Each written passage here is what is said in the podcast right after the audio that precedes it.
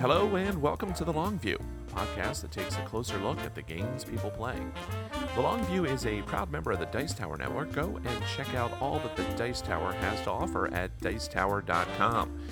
Whether it's the latest review with Tom and Eric and the rest of the gang, or another podcast in the Dice Tower Network, there's surely something for everyone. That's dicetower.com. The Long View is also proudly sponsored by GameSurplus.com. Go and check out all that GameSurplus.com has to offer you, uh, namely fantastic customer service, a wonderful selection of uh, hard to find board games and popular favorites, and uh, a dedication to customer service that's truly second to none. If you're looking for a game and you can't find it anywhere else, drop Velma a line over at games at GameSurplus.com and see if she can track it down for you. She has uh, imports coming in from Germany all the time. Uh, last week, uh, I know she got in Mysterium, a very hard to find game and one that everybody's been looking for. Um, she's always got something new on the horizon, so go check out GameSurplus.com. And if you do order from them, please be sure to tell them the Longview sent you. I also like to send a special shout out to my local game store. It's the Gamer's Edge in Stroudsburg, Pennsylvania.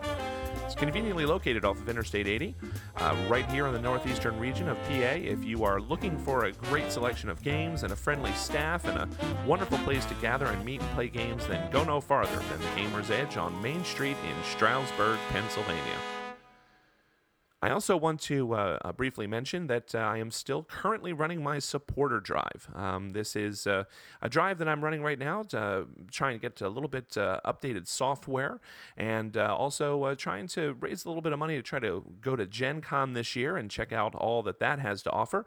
I went last year and, and it really felt it gave me a insight into the industry and to what was going to be coming in the in the next year and gave me a little bit of perspective on w- what had happened before, which is really what the long view is all about. So I'm looking to try and uh, um, go to that again this year and uh, was, you know, thinking, well, if I'm going to run a supporter drive, why not try to uh, offer something fun as well? So uh, for every dollar that you donate to the show uh, through our webpage at uh, thelongviewpodcast.com, um, there's a donate button there for PayPal. Um, for every dollar that you donate, you're going to be entered uh, once uh, into the raffle for winning a brand new copy of Mysterium, the game we were just talking about. So uh, if you you know donate just a, as little as a dollar, I will be greatly appreciative, and your name is entered into the drawing. If you donate five dollars, then your name's going to be entered in five times uh, for the drawing. So, uh, what's going to happen is I'm going to kind of gather those uh, generous donations. Some of them have already come in, and thank you so much uh, to those of you who support the show monetarily. Those of you who support the show just through reviews and through comments and things of that nature, whether it's on iTunes or here on Board Game Geek. Um, that's a wonderful way to support the show as well. And I'm grateful for all kinds of support. So uh, don't feel that this is something that uh, you know you have to do if you're listening to the show. But if you'd like to, that would be wonderful. Uh, I'm going to be running this drive for probably uh, two months. So you're only going to have to hear this spiel uh, four times. So uh, we've already kind of gone through our first cycle. This is the second cycle. So after that two month period, I'm going to announce the winner. I'm going to just kind of put together a nice little Excel spreadsheet and uh, put everybody's name in, the number of times per their donation, and uh, then just go to random.org and uh, say, hey, you know, give me a random number between uh, uh, zero and, you know, 136 or whatever it happens to be. And you know that that will tell me who my winner is. So really looking forward um, to this and really looking forward to your gracious help with trying to get a newer version of GarageBand for the computer that uh, I was able to buy in large part to last year's drive, um, you know, which is supporting the show uh, once again. So I really appreciate that. So, um, you know, if you have a mind to, please go to the website, uh, thelongviewpodcast.com, and uh, check it out and uh, see what we have there on the webpage. And if you can uh, make a donation, I would greatly appreciate it. So that's the little blurb for my supporter drive for this year. Thanks for listening. My name is Jeff Gamble. I'm the host of The Long View, and today I am very pleased to be joined by none other than Steve Oksienik, uh, Stormseeker 75, as he's been known for years and years uh, in the board game geek community. Um, I'm fortunate enough to call Steve a friend. Uh, he and I uh, knew each other uh, when he was living in New Jersey, and now he's joining us today all the way from uh, icy Michigan. So, uh, good morning, Steve, and uh, thanks for agreeing to be on the show. Good morning, my friend. Pleasure to be here talking to you. Uh, having this is the first time I've ever actually, excuse me, the first time I've heard you do this, and uh, I'll definitely say you have a face for radio. So there you go. thanks, thanks. I appreciate that. Yeah, the, uh, the, the gentleman I just spoke to in the last episode about Terra Mystica, uh, he likened me to like someone on NPR, and I'm like, oh great, I'm like the NPR ladies from Delicious Dish. Good times. Oh, that's Good awesome. times. anyway, well, thank you. Well, it's a pleasure to get to talk to you, Steve. And, and uh, your name kind of uh, sprung to mind. Um, we had talked about this actually before you moved from Jersey, um, because both of us have a, a love of the game of Biblios, uh, or for those of us who are old school enough, Scripts and Scribes. Um, this is a game uh, designed by uh, Steve Finn that was one of the first games that I actually kind of played. I'd say it was probably like the 10th or 13th game that I ever really owned and played. And I remember being completely blown away by this game and then finding that you were an enormous fan of it too and that you had uh, actually you know corresponded with uh, uh, dr finn and you know talked with him about uh, this game of biblios and you loved it so much you actually changed your avatar there for a while too. i will not rest until biblios is in like the top 100 or something like that so um, you know by way of introduction steve you know can you just tell us a little bit about your kind of first experience with the game and uh, you know how you first came to to know scripts and scribes and why it's a game that that kind of grabbed you from the start. Well, when I got a hold of it, it was uh, his original working title for it was actually Scriptorium, which apparently was taken. So after the Wow. first print run of, of 50 copies, I think that that it looked very much like Steve made him himself in his garage, and he may very well have. He uh, he had to change the name to Scripts and Scribes. So I actually had, I think I still have uh, the very first one, Scriptorium. It had an extra card in it. You know, this you could tell this was totally a guy doing this himself because he loved it. But you know, he was assembling the cards, and mine came with like an extra gold card. So for the longest time, I could not figure out figure out why uh, my my cards never quite added out correctly when you divide them later in the game. So it was uh, took a little while, and I was like, wait a minute, this is just this math is wrong. So um, I remember Steve posting on Board Game Geek uh, saying that he wanted to send out some review copies, and he was selling this thing for something like ten bucks shipped, which was insanely cheap. And I was pretty new to gaming at that point. I think I'd done a handful of reviews, so I sent him, uh, you know, a geek mail and said, "Hey, I'd love to review this." I think I paid for the shipping because I was nice. And I remember getting it home, and I don't know if it was because it was very early in my gaming career, or if it's just because the game is so pure at what it does. But from the first play, I went, "Oh man, that's fantastic." Um, we had already played for sale at that point, which I think is the closest, um, probably the closest comparison to uh, Scripts and Scribes, Biblios. Right, I would Uh, agree with, with that. With the you know the two part auction game, the the mechanics of it are different, but and the philosophy is kind of the same. But uh, Biblios did so many things that I thought was better right away, including the ability to play two, which is always a big deal for me. A lot of my gaming is done with two, so it was uh, very nice to be able to get the same sort of vibe in a smaller package with less people. Yeah, you know, I, I kind of had a, a lot of the same experiences as you did, and it's funny you brought up um, for sale because that is kind of the closest analog that I can find um, to uh, Biblios or Scripts and Scribes. I think we'll we'll start calling it Biblios because that's the way I think a lot of people are familiar with it. Um, and thanks true. for letting me know about Scriptorium because I, I I'd never even known that. So that that was that's a nice, uh, interesting little uh, tidbit that you have there. And I would totally agree. I, I think Dr. Finn probably did make these. Um, I know he did the original artwork um, himself, and my edition came in like a plastic VHS case. You know, Oh, you have the act- he- VHS case; those are yeah, awesome. yeah, I- yeah. No, uh, I'm, I'm old school. I'm old school. I ha- well, the, And- the original box came in in the, the paper for Scriptorium, and I know he switched to the VHS boxes because he had another game that he put out called Charioteer um, Right. around that same time that I'd gotten my hands on as well. And I don't know what the heck I ever did with it because it was such a great little game. Um, but yeah, the VHS box was that was classy.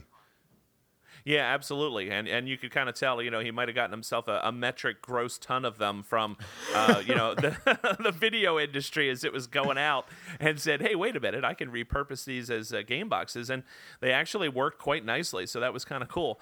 Um, yeah, so my experience was similar to yours in that you know, I got this game and it had that very distinct A phase, B phase kind of thing, you know, Yeah, where so.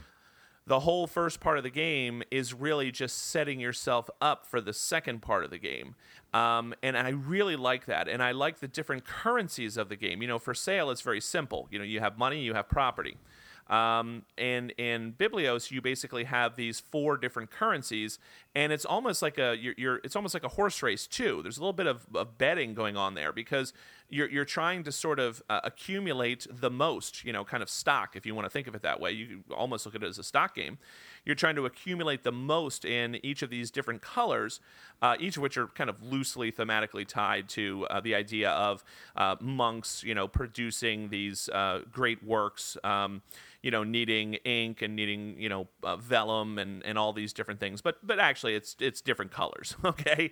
And Right. you're you're trying to collect the most of those, and so it, it's always tense because you know if you bid um, with you know a color you know th- that you were trying to collect previously and a high value because you think this card is going to be actually more of the tipping point based on what you saw from the initial round then maybe i can get the majority still in this one and that one. And it, it really just there's a lot going on in this very very simple from a mechanical standpoint game and so like you uh, you know i also played a lot two player with my wife especially in the early days and uh, this game was perfect you know you, you really can't play for sale with two and I, I don't know that the decisions are anywhere near as meaty uh, certainly in for sale although i love for sale and still have it in my collection i'm not knocking it but uh, this is kind of like you know, gamers like to use this term, and I think it's a little overused. It's like, oh, this is that game on steroids. You know, this is, Yes. you know,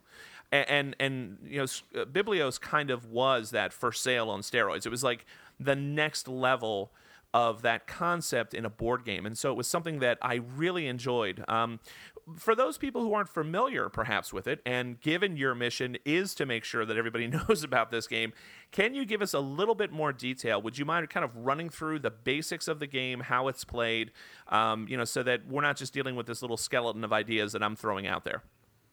Sure. Um, you know, first of all, when you're talking about the currencies, it's it's brilliant because they said things shift, and that's a driving force in the game. So, what you get is five different sets of cards. Um, the categories. I, to me, this is an area majority game done with cards. You know, area majority set collection because you're really trying to get the bigger set of cards.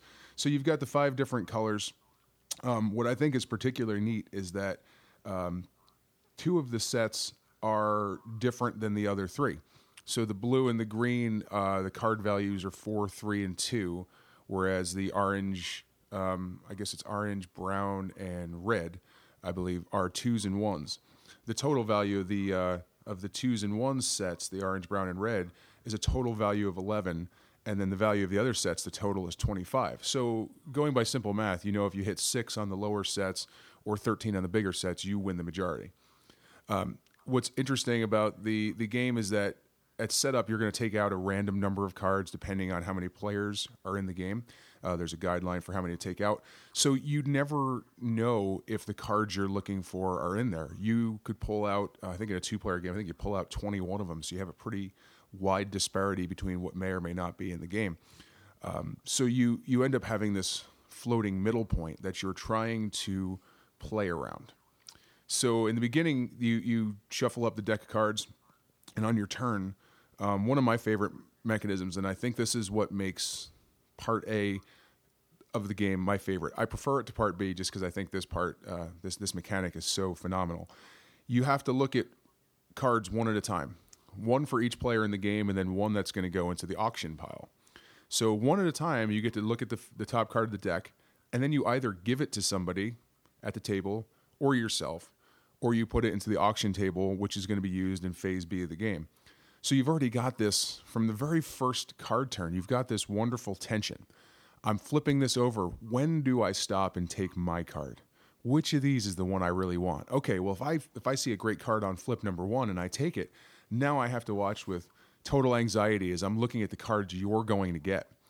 And I know what I'm giving to my opponents. And I, I know that if I took a chance and went for what I thought was the best card on flip one, I may very well the next card see exactly what I want, or maybe even more importantly, what I don't want you to have.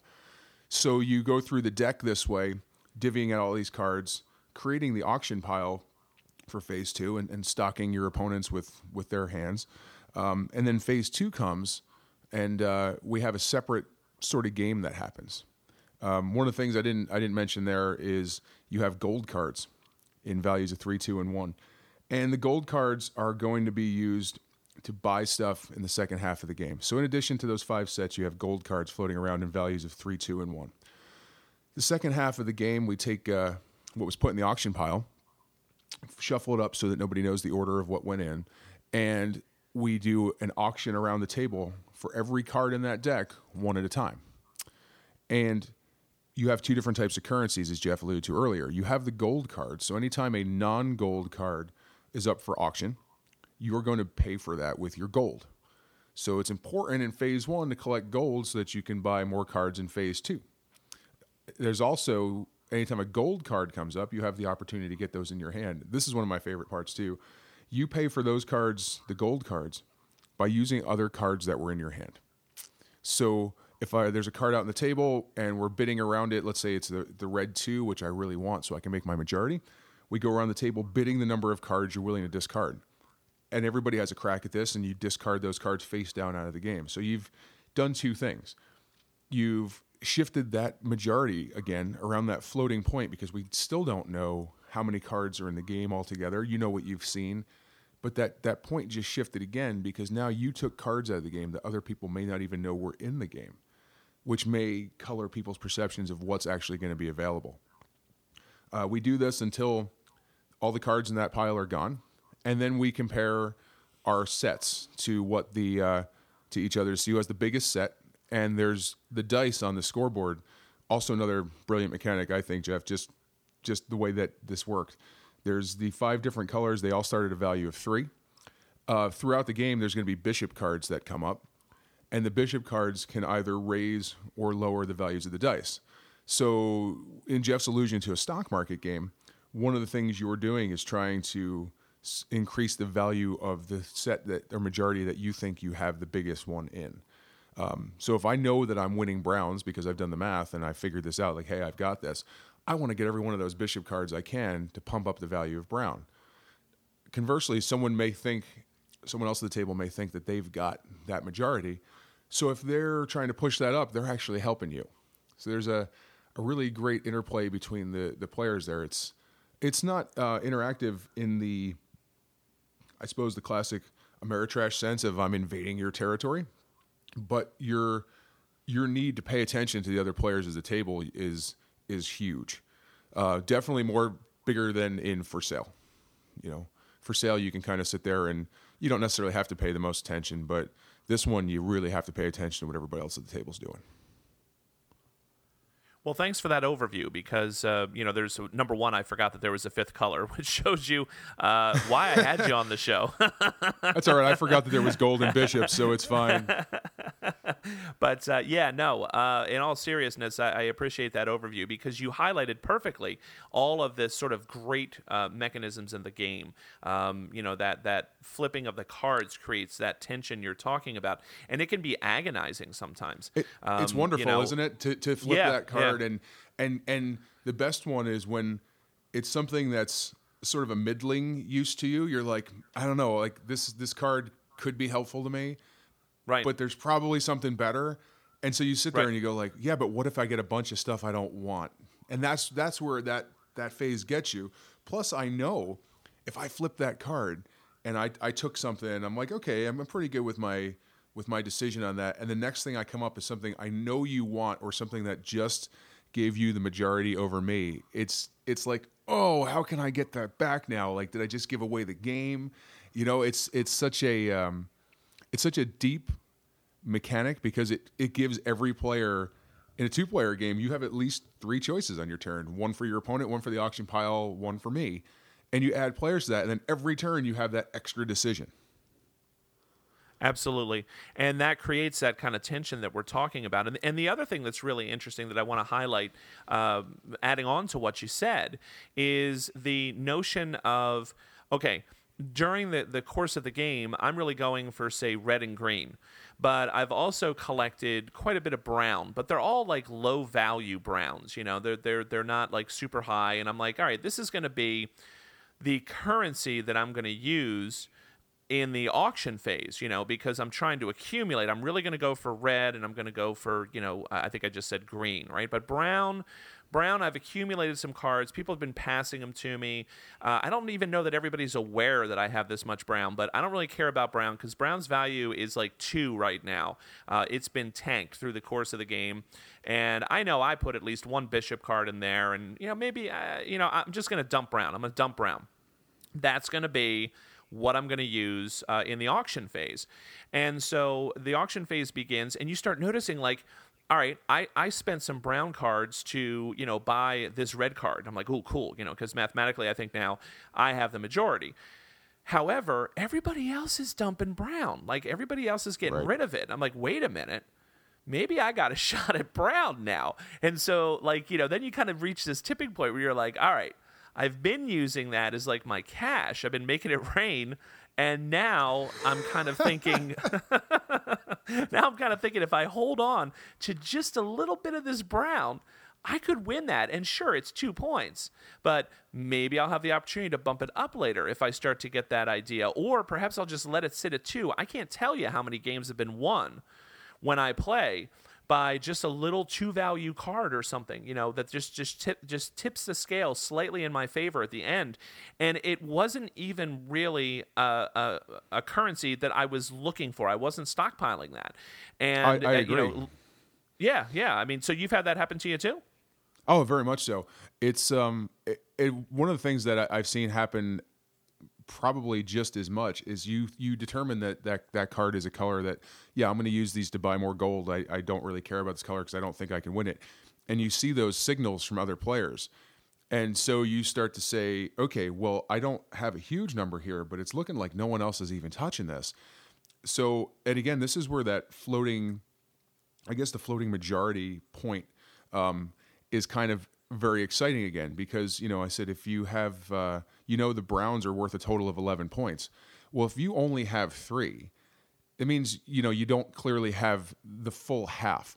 But you start seeing other stuff go out of the game or other stuff floating around the table, and you can start to figure out where that other percentage might be and where the actual I have the most number starts sliding down from six to five to four to a point where it's like, oh, three is now, if you have three, that's actually the most because it, it slid its way down.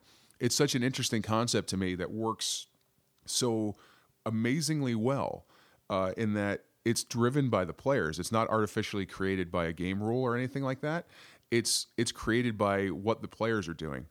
And one of the things I think is key. I, I don't know if Steve was a for, former Magic player, but one of the concepts you're talking about there is signaling. Um, and in a draft environment where you're you know passing packs of cards around, you have to pay attention to the signal that you're getting. If you're not seeing any blue cards and you're trying to pick blue out of those packs, you're going to suffer because someone to your left or right is clearly taking those before they're getting to you and they're leaving you scraps.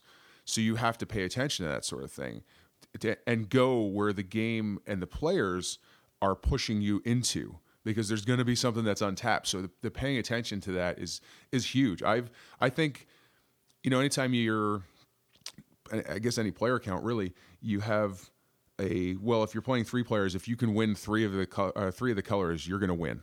If you're playing two uh, players you win three of the colors, you probably win. There's a chance the other values could be worth more. But once you get to four players, you really only need to win two. And sometimes you can do it with one if the value's high enough. So if you can eke out that second extra color, like you're talking about, it, it can be huge. I mean, you're talking about a game where you don't score a lot of points. So getting two points is pretty big. One of the things that I like best about the game is that as you switch to starting to collect that other color, in your example, brown, um, I know now that no one else is collecting brown. It looks like I can steal this. Well, I still still need to buy other cards. So what am I going to use? what ends up happening is you start dipping into the colors you were really focused on. Uh, you know, in your example, I think it was green and, and red, and you start saying to yourself, okay, well, I know I have this one, but I need to dip down a little bit because I need to buy other cards. How far into those colors can I now dip to make sure that I maintain my majority? So it actually forces you at some point in the game to probably use the things you were collecting the most, which again is another one of those like, oh man, I really don't want to get rid of this. Um, I guess this this is a good point to talk about one of the other cool rules that I think the game has, and that's the uh, letters on the cards for the tiebreakers. Oh yeah, right. I think this is is pretty awesome. the The lowest valued card in the set has a letter A on it, and then it goes up through the highest ranking cards. If there's a tie in those majorities at the end, the per, uh, the player with the card closest to A would win the majority, even if they're tied. What that does which I think is also really neat, is it assigns almost a decimal value to the end of the card, so that in the uh, in the smaller sets, the um, green, red, and and brown, where you've got um, you know only eleven total points, having that number one with the A is hugely advantageous. You know, so you can start to think about get, which cards you're going to get rid of in terms of that as well, and also play those as almost a decimal because I know if if I have six of the cards and I have the A, well, that means the most you can have is five of the points, you know? So I can get rid of freely at least one. And then I say to myself, what are the odds that you actually have all five of those other ones? Especially if you're playing a multiplayer game, the odds of that aren't very good. So I can start to get rid of more. yeah, and that's where the gambling comes in, doesn't it? Very much so. It's, yeah, it, it's almost got that push your luck of how low can you go. Right, right and those letters add that they they add that layer to that concept which in my opinion just makes the game you know it's one of those things that just ratchets it up another notch where nothing silly like well you guys are going to share points. No someone's winning those points. Right right. Yeah and you know it's it's one of the things about that game that um boy it's it's like a perfectly you know there's lots of diamonds out there especially now you know there's a lot of what I call the dreaded sevens that are out there right now. There's there's a lot of diamonds out there, you know what I mean? And they're good, they're yep. fine. There's nothing wrong with them. But the degree to which games are polished nowadays, uh, if we're going to continue with the diamond metaphor, has really dropped. I feel, and uh, you know, I almost feel like uh, quite a lot of games are actually kind of being beta tested on us um, by the designers and publishers who will release a game and then later release patches for it, you know, and say, oh, okay, well, we'll deal with that in the expansion, or we'll do a revised rule book or a living rule book, you know, which is a term that I absolutely hate.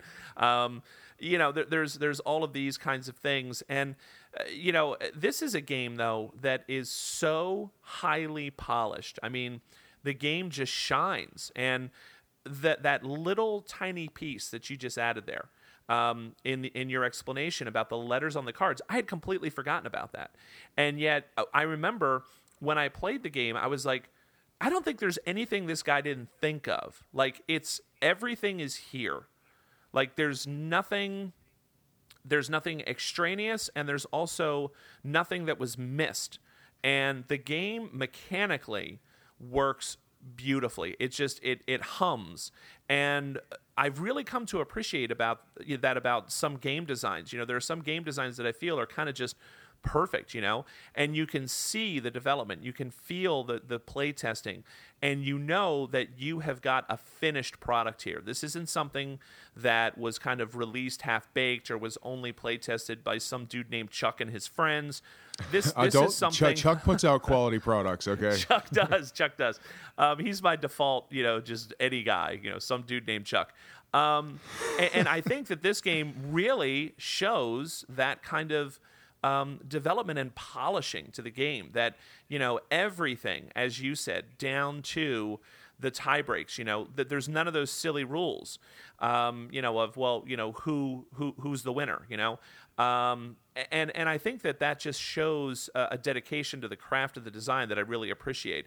And I love your explanation of it with you know the decimals. Um, the, because it is. It's almost like adding a decimal value to it. Um, let me ask you this, since we're since we're kind of talking about this. Um, you've used mathematics quite a bit to kind of describe this game to people. Um, and yet, it's a game that is fairly random in some elements. You know, the, the kind of people who usually like these kind of mathy games would would probably be the kind of people who want a perfect information game. They don't Right. want you to remove cards from the game because now I don't know and I want to know and I want to math it out and I want to be able to calculate whether or not, you know, I've got that. Um, to me, it sort of seems like that would take a lot of the, the spirit out of the game. But, uh, you know, I, I can also, and I have seen that kind of levied as a complaint that, you know, uh, I really invested heavily in red and you know i accumulated all these cards because this is how many are supposed to be in there and it turns out basically i had all the cards and i didn't need that much and that screwed up the game and, and people get their feathers ruffled a little bit about it where do you stand on that kind of um, uh, perfect information versus that kind of setup randomness in this game of biblios That's an interesting point. You know, I I, um, I like traditional card games. I'm a I'm a big fan of spades. Um, I tend to like trick takers in general, and I can't fathom playing a game. Uh, Trump Tricks game is probably my favorite trick taker by uh, Gunther Burkhardt, and uh, I cannot fathom having non-perfect information in that game because it's really important to how the to the flow of the game to know what's in there. Just like when you play spades, you, you know how many how many aces, you know how many spades are in the deck. Honestly, you know it's one of those things that drives that game. I think in Biblios, if you are if you are playing that game, I've seen people do exactly what you've said. Where well, I collected the majority, I collected the 13 points necessary to win the blue, and no one else collected any. Well, yeah, because they knew you had the 13 points in blue because they were paying attention to you. That's on you, not on the game. That's how I feel about that one. I think making that game a perfect information game would take out that gambling aspect. It takes out uh, the need for it takes out the need for the, the players to pay attention because you can count and know that okay there's 25 points worth of blue and orange in here and i have to i have to get 13 points or i have to make sure that i know how many points everybody has. I think as you grow in player count you lose the ability to keep track of everything anyway. There's just too much going on too many cards being passed around uh, to me, if you if you were not if you were to not have the random cards come out of that game, I honestly don't think I'd play it. That sounds kind of harsh, I think, but I don't I don't want a game like that. That's perfect information. You'll take what is a half hour, fairly meaty filler game and turn it into something that's going to take an hour and a half, and then those same people will complain that they're not getting enough game out of the amount of time it takes to play. That's an interesting point. Yeah, yeah. uh, You know, there's that sort of uh, uh, time investment and payoff in game terms, and you know, I, I could certainly see people leveling, uh, you know, that criticism at the attempted fix of making everything uh, perfect information, which I'm by no means personally suggesting. Uh, I don't think the game needs anything. I don't think it needs that perfect information for exactly the reasons that you discussed. Um, you know, number one, uh, it takes kind of that uh, estimation of the value, you know, that's out there. You know, we haven't seen that many in Phase A. We didn't see that many green cards, so. Uh, you know, maybe there's a lot of green taken out of that deck, or there's going to be a lot of green in that auction deck. One of the two things. you don't have that information either. So there's there's a lot you don't know about game state at any given time, which Right. is which is a strength. I don't know. To me, to me, you know, trying to make this game anything other than what it is, you're gonna you're gonna dilute the experience either by making it longer or by taking out some of the parts that make it fun. I don't I don't feel I don't say this about many games. This little game is self-contained perfection in its own little world. Its mechanisms roll and move so effortlessly and so organically that to try to bolt anything else on or take one of those pieces out or tinker with it in any sort of way is just going to make it start to lurch and clunk as it's running as opposed to this thing running and you don't even hear it. It's one of those games where it does it does the amazing act of the rules disappear because Right, they're so right. transparent in the gameplay that uh, Carc is a great example of this. Is another sort of classic that I that I love. That the rules are so simple, intuitive, and straightforward that they disappear. You never have to go like, oh, we flipped the orange one with the A. Well, now we have to sacrifice a kitten and sell off one of your children. It's none of those ex- exception, this exception based rule books that we've become so Right, accustomed right. to. There's nothing yeah, of that absolutely. here. Yeah, it, it kind of. Uh, I like your analogy to an engine. It's one I've used before. You know, this this game is is uh, uh, is kind of like the Honda Goldwing as opposed to the Harley Davidson. You know what I mean? The, Uh, very much the Harley so. is loud and obnoxious and you know uh, rumbly, and and the the Goldwing you turn that thing on, and unless you're standing right next to it, you don't even know if it's running. Um, Right. And so it, it very much kind of has that uh, feel to it. And I agree with you. I, I just kind of uh, I- I was trying to. Uh, you know, see if we could kind of pin down because what we're what both of us are kind of dancing around is that the game is actually uh, maybe even a little fragile, um, and, and that that's a good thing because everything is so perfectly kind of balanced, and everything works so well together that if you start to, as you said, tinker with it, I think you're going to really damage it to the point where it's now not going to work. You know, you're going to break it, and and that would be a shame because, as you said, there are so many games, and I don't want to, you know, do a soapbox thing here, but there are so many games that I see that are released nowadays that I kind of wonder. It's like, okay, am I really getting the full game here, or did they hold something back for an expansion? You know, Right, Um, right. Is is this going to be something that they're going to kind of finish later? And you know, this game, like you said, is just completely self-contained. Doesn't need anything else ever. Um, there's nothing else you would ever want or need with this game, and so therefore, it really is kind of that perfect kind of thing. Uh, the only thing that I don't like about it is that it doesn't play five, since I'm a family of five. So boo Right. uh, to that. But other than that, uh, it, it's a great game.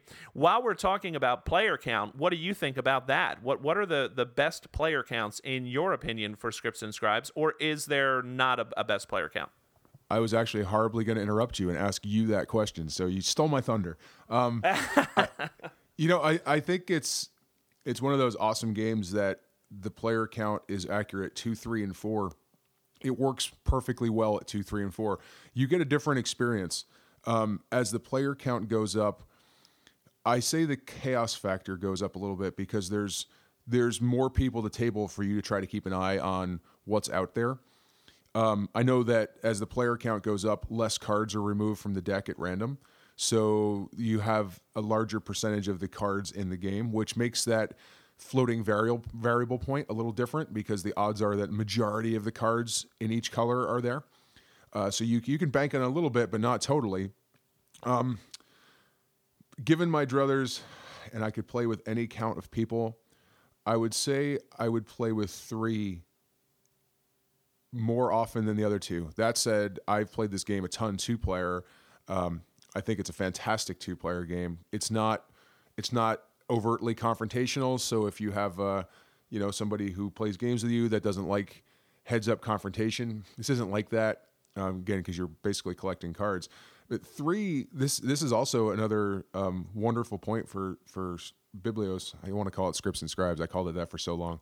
Um, Biblios Biblios is one of those rare games that plays three, and there's no penalty to a third player. You, you know what I mean? There, there's a lot of games that that claim Absolutely. to play three, and they really don't handle it as well as you think they should, or they have some sort of rules to make the third player work. This game plays three as effortlessly and effortlessly and beautifully as um, Knights of Charlemagne, which is one of my favorite Knizia card games for for three players.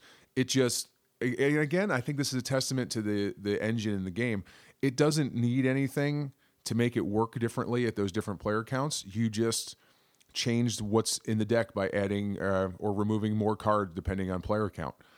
So it it creates the same atmosphere as the other player counts and does it in a way that doesn't make one player feel like they're always left out. It's not always the like a revolving two against one sort of deal. Um, and and so I guess in that way it works like a good trick taker, but there's not a lot of good trick takers for three. Well, you know, I'm not going to say anything more to that because uh, I think you said it perfectly. So I'm just going to say I agree. Uh, it is funny though that you mentioned Reiner Knizia because I was going to ask you about that because uh, a lot of Dr. Finn's games. Now, we're, we're going to talk a little bit in just a minute here uh, when we wrap up our conversation about uh, Scripts and Scribes Biblios. Um, a lot of Dr. Finn's games are very mathematical. You know, they're very kind of pure um, in that sense. They remind me quite a bit of games by Reiner Knizia. Um, and so I was kind of curious. Um, you know, you brought that name up as well. So, what are your thoughts about that? Do do these two designers have a connection or an empathy with each other? Do you feel? That's an interesting point because they're easily my top two favorite designers, and I've never put that connection together at all until until the words just came out of my mouth about Knights of Charlemagne. Um, I think what they both do incredibly well, and and I don't know. You'd have to think that Steve is a fan of of uh, of Reiner Knizia, be, I mean, who isn't really for the most part. So, I think the one thing that both of those gentlemen do incredibly well is make a whole lot of game out of a very simple package. They are not the over the top modern designers. I'd say in a lot of ways, the Dr. Finn's games are very old school and I mean that in the as as an utmost compliment. You know, they they have the that same simplicity to them that a lot of early Knizia designs did, where they are revolving around various math points, and and uh, playing with numbers. Um, I will say that I don't think anyone is quite as good at that as as Reiner Knizia. He's he's amazing at working with small numbers and uh, driving games around that. But I would say there's there's got to be some influence there because a game like Biblios feels like something Reiner Knizia could have designed. Yeah, you know, I would agree. And I, I think about some of the new games uh, of his that I've taken a look at. Games like uh, uh, Let Them Eat Shrimp, which was just released, and uh, um, the Institute for Magical Arts, and, and these other games. And even going back to games like Slush Fund, uh, which was uh, another early oh, Dr. I Finn forgot about that, that, one. Yeah. Oh, I, yeah, I, yeah. Yeah, that, that that's another classic That VHS was- box game. Yeah, That was like Um, uh like four player battle line, almost like um uh what's the other Knizia get? Loot, the game with the pirates. Yep, absolutely. Yep. And and so I, I've kind of thought that there was a little bit of a, a similarity there for a while, in that mechanically the games are so, as you said, simple, pure, um, and easy to wrap your mind around, and very overtly mathematically based. And yet there's a theme there. Um, but it's it's a tenuous connection to the theme. You know, when I'm playing Biblios, I don't feel like a monk writing manuscripts and creating beautiful illuminated manuscripts. I mean, sorry, I don't. You know, when when I'm playing, um, you know, some of these these other games, let them eat shrimp. You know, I'm placing these tiles um, down onto this shared game board, um, but I don't really feel like I'm a fish running around. I, I'm just kind of placing tiles to gain tiles to place tiles, kind of thing. It's very mechanical, and you know there are some people who really don't like that you know there and and many times honestly that's me. I mean that's why i kind of have this love hate relationship with Knizia games. Um, you know i love tigris and euphrates. Um, you know i really do respect and enjoy ra. Um, but there are other titles of his that i'm just like man you know this is just math the game. Um, dr finn seems to exactly you know but dr finn seems to avoid that at least for me personally. You know i can I can see that the the veneer of theme is rather thin, and yet I still really enjoy the game. You know, as as a matter of fact, interestingly enough, I would say Slush Fund is one of the more thematic games that the guy ever made because it's all about the peddling of money, influence, and power. And uh, as you beautifully described, kind of like a, a four-player game of Battle Line, you know. And I really think that that's just a, a, a fantastic game, and it kind of captures the feel of politics in this modern age that we're living in. So, you know, that that actually I kind of feel is very thematic. But a lot of his other games are just this wonderful kind of mechanical thing with, uh, you know, this veneer of, of theme that that's enough to kind of make it look pretty, put me into a mind state that I'm like, oh, okay, cool, this is what I'm doing. Uh, would you agree with that? That the themes in his games are kind of a thin veneer, or or do you think I've missed the theme, uh, as you know Martin Griffiths explained to me on our uh, Tigris and Euphrates episode, where he was really explaining to me how deeply thematic that game is, and I'm still not sure I Sure buy it is. what do you think about all that? Uh, well, you, you know, you and I have had this discussion many times, not recorded. Um, you're very much a theme guy. I'm very much an I don't care at all guy. Um, for me, the, the the game itself is more important than the theme. Um, that said, I do feel like like Steve tries uh, to get the theme tied in there somewhat. I will tell you that I think I think Let Them Eat Shrimp is one of the better ones that he did thematically. The the pieces and the actions of things kind of work together fairly nicely. Um, Institute of Magical Arts, I think he did a, a, a- a solid job on. I, to me, Biblios is easily the least thematic of his games. Because it's you know and and that's not a knock against it. It's almost impossible to have a lot of theme on a very basic set collection type game. Uh, abyss is a great version um, a great similarity there. Uh, they went through all this trouble to create this just astoundingly nice artwork for abyss. It's got no theme. It's a you know you're you're collecting sets of cards so there's really nothing to it uh, i i will never fault somebody for that i think uh, I don't think it's it's probably first in Steve's world, although I do believe he has a doctorate in uh, in medieval studies or something like that, which is where Biblios actually came from. Right, right. I know I know he is actually a doctor, so uh, that was one that was close to his heart. Uh, You know, I don't know that it's it's that important to him. I could I would imagine that Reiner Knizia probably never cared in the slightest. He said, "Here's a game, publisher. You do your thing. Call it what you want. Use whatever symbols you want. I don't care." So I don't know. To to some guys, it's it's a it's the driving force behind the game. For others, it's probably a burden at the end of design. And I feel like uh, I would think that Dr. Finn slides more towards the it's a burden at the end of the design than the other way around. Yeah, I've never heard it put that way, but uh, uh, that's an excellent way to put it. Um, I, I can't think of any anything to add to that. That idea of uh, burden at the end or driving force is a great way to describe those kind of two philosophies.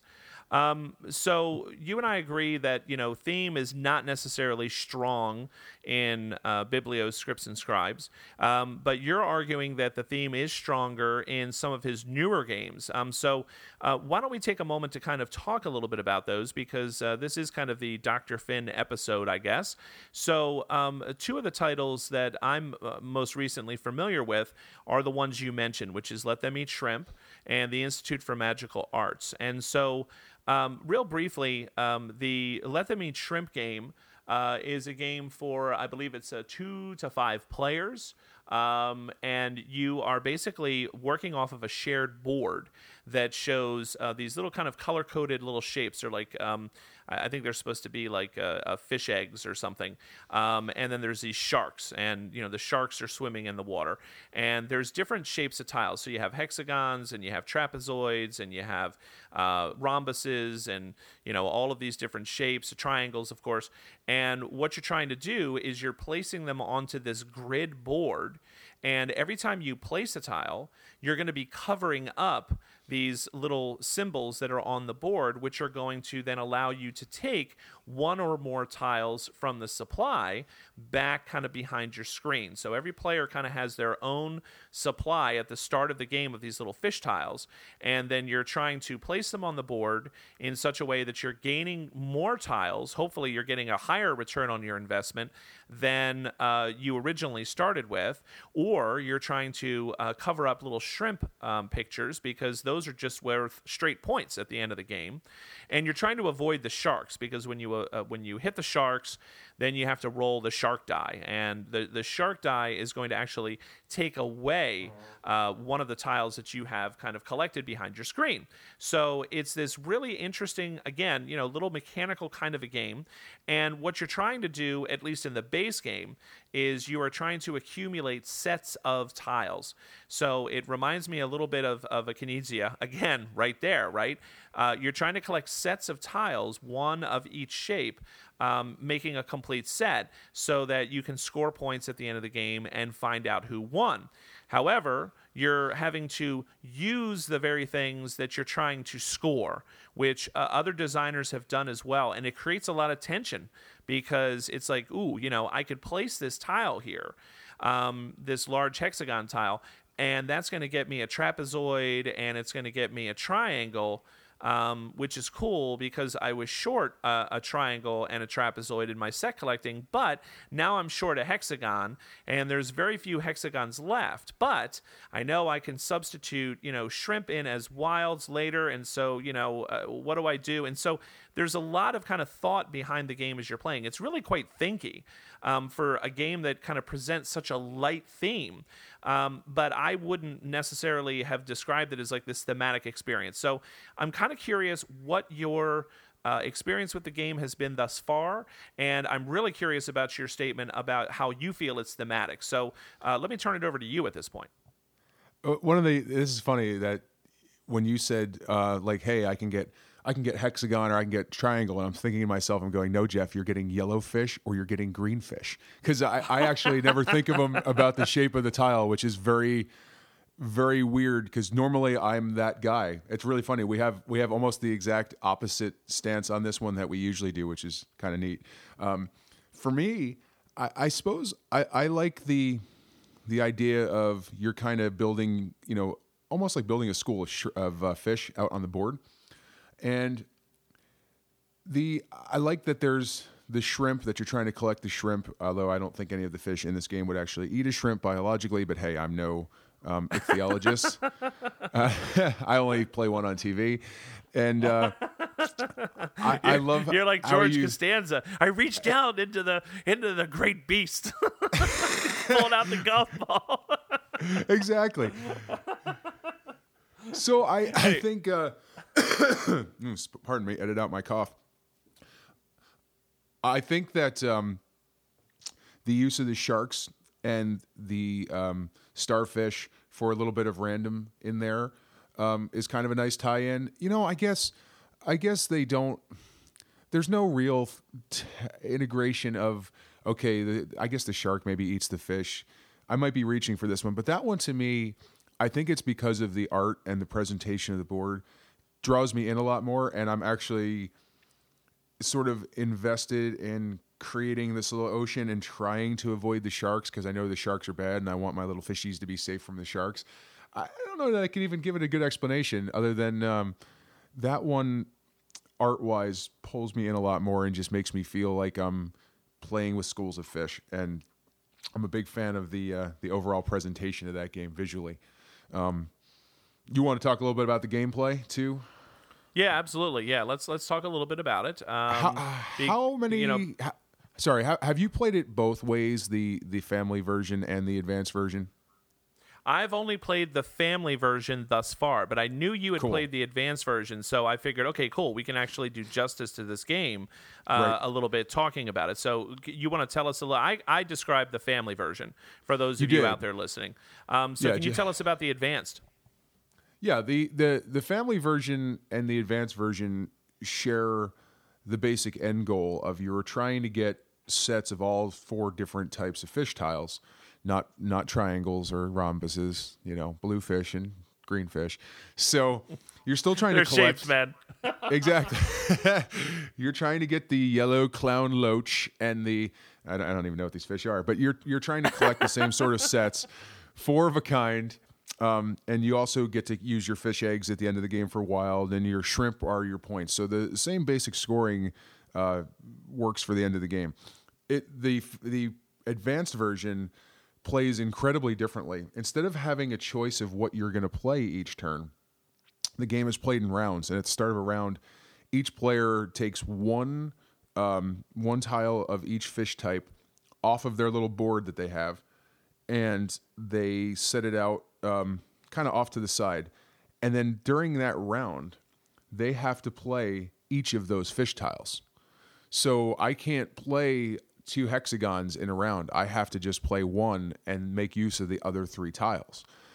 Um, anytime you can't fill one of those slots at the beginning of the round, you use a fish egg. and you trade that fish egg in, and then you take whichever tile, or if you're missing multiples, you trade in multiple fish eggs, and you make your set for that round. So you're still trying to collect stuff for later on, but even more importantly, for um, than than just for the end of the game, you need to make sure you have at least one of each tile for each round. So if I go real heavy and start collecting reds, that means I'm not going to have any of the yellow hexagons. So I'm going to be using my fish eggs for that. So it's really important to um, to try to balance that going forward.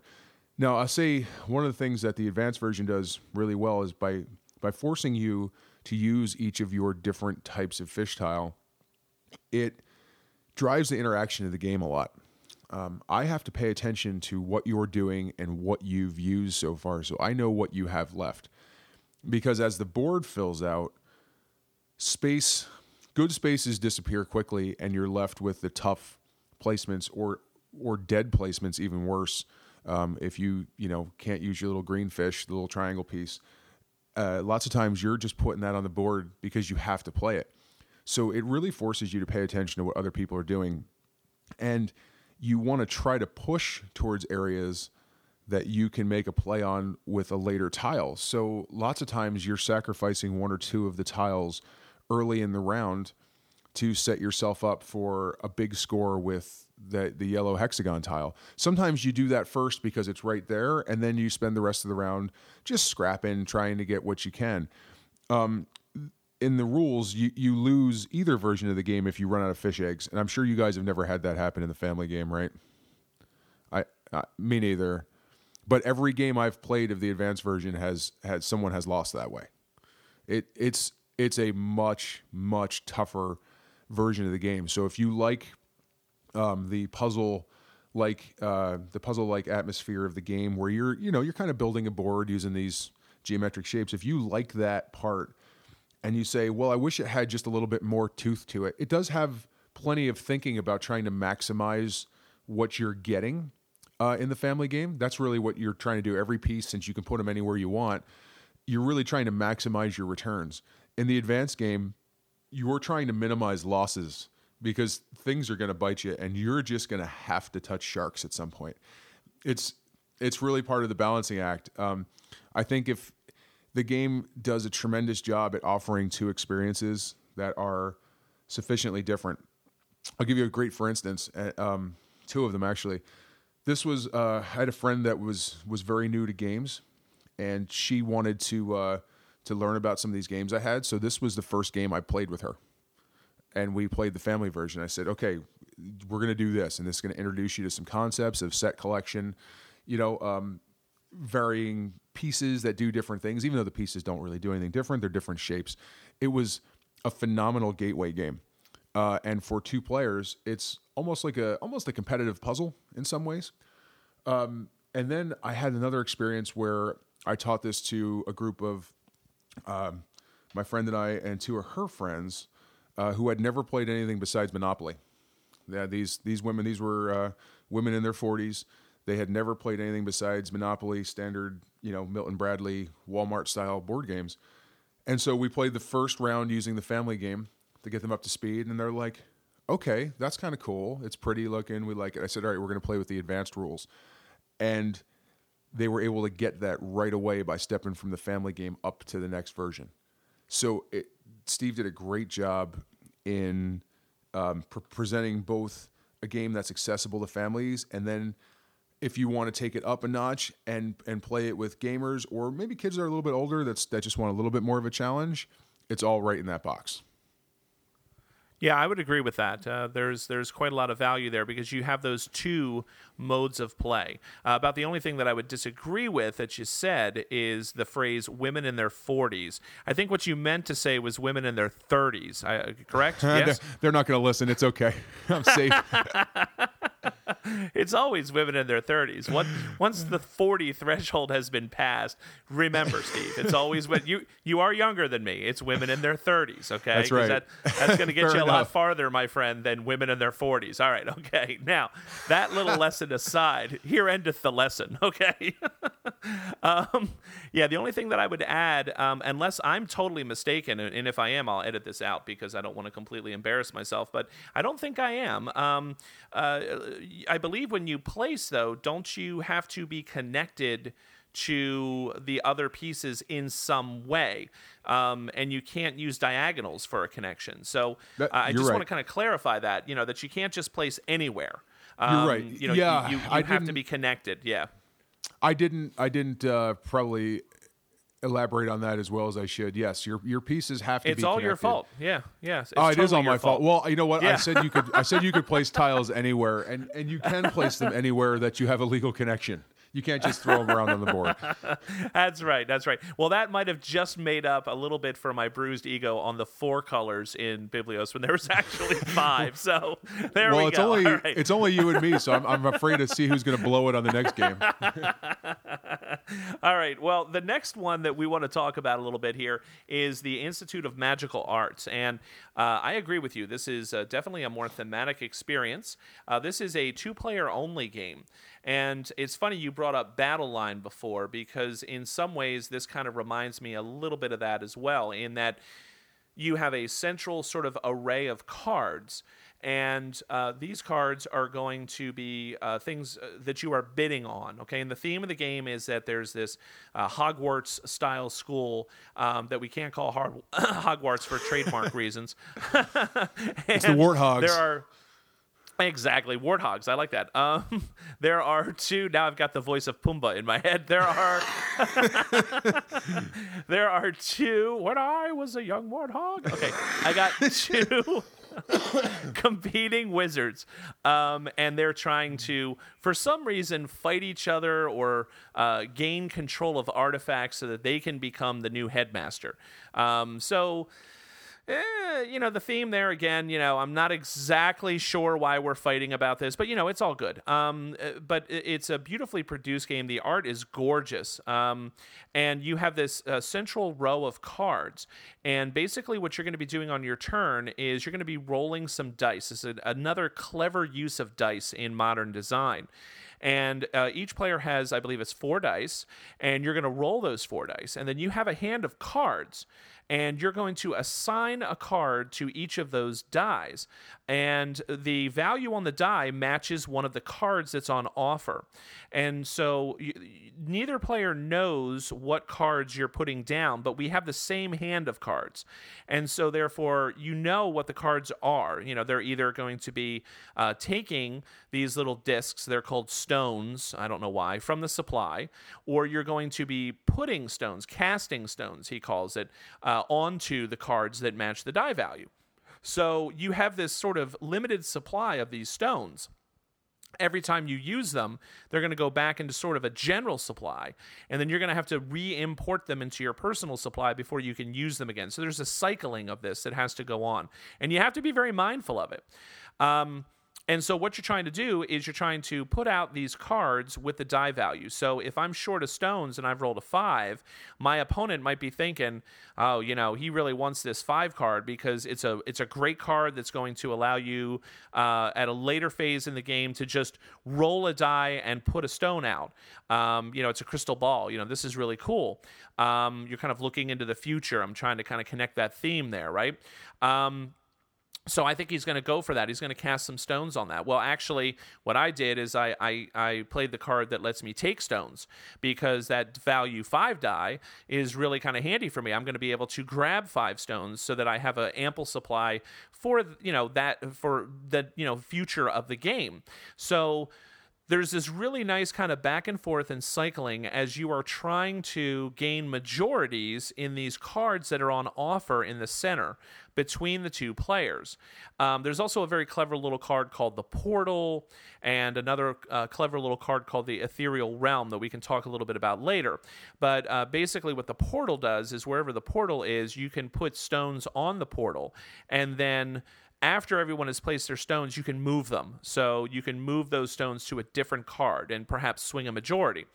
Every card has uh, what I like to call a break point or a break value, and that's kind of the the value of stones that you have to have on the card in order to be eligible to claim it. But in true Dr. Finn fashion, it's not just a race to the first to get that number because not only do you have to hit that number, but you have to exceed the influence of the other player uh, by a certain value. And so it's not enough for me to just get four stones on the card. I have to have four stones and two more than the other player. So if you know you and I are fighting over this card back and forth and back and forth, uh, it could be round after round that none of us can claim this card, even though we're really kind of fighting for it.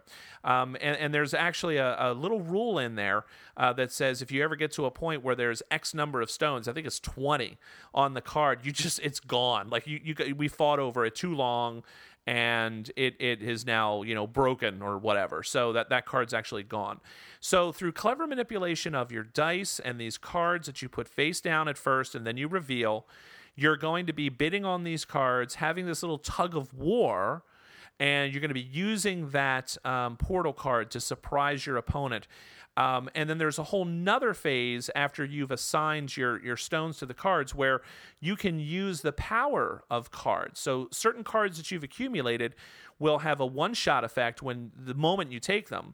Other cards are going to have lasting effects that you can use every round.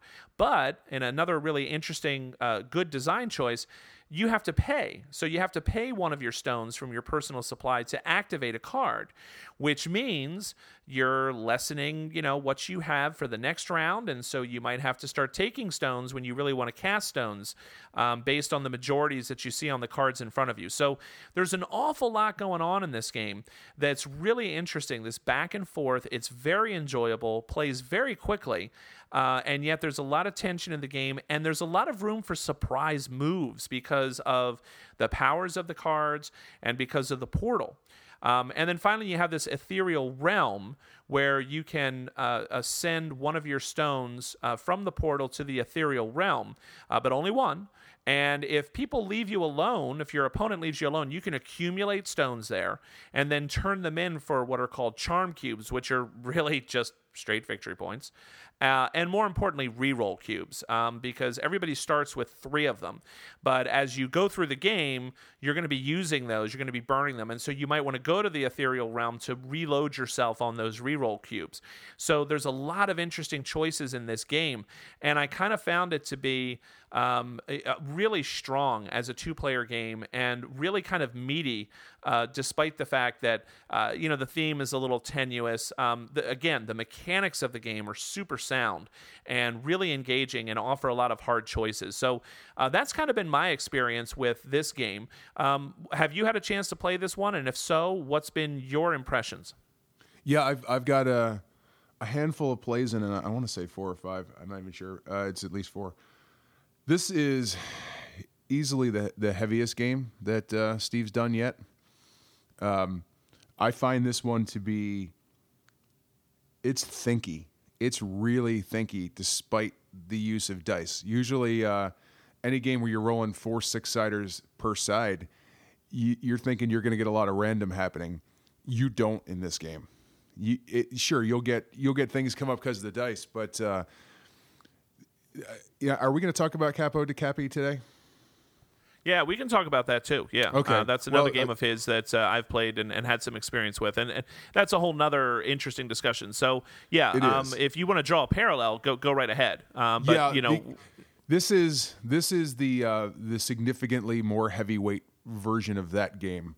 Um, it's it's different. They're they're not the same game, but they came out eh, almost in succession. I think and this game to me feels like uh, like the real gamers version of a of a two player dice game that Steve wanted to get out. Capo Dei Capi's a, a, a lighter game, moves much faster. I don't know how long this game is uh, Institute of Magical Arts has taken you, Jeff, but games of this are taking me forty five minutes.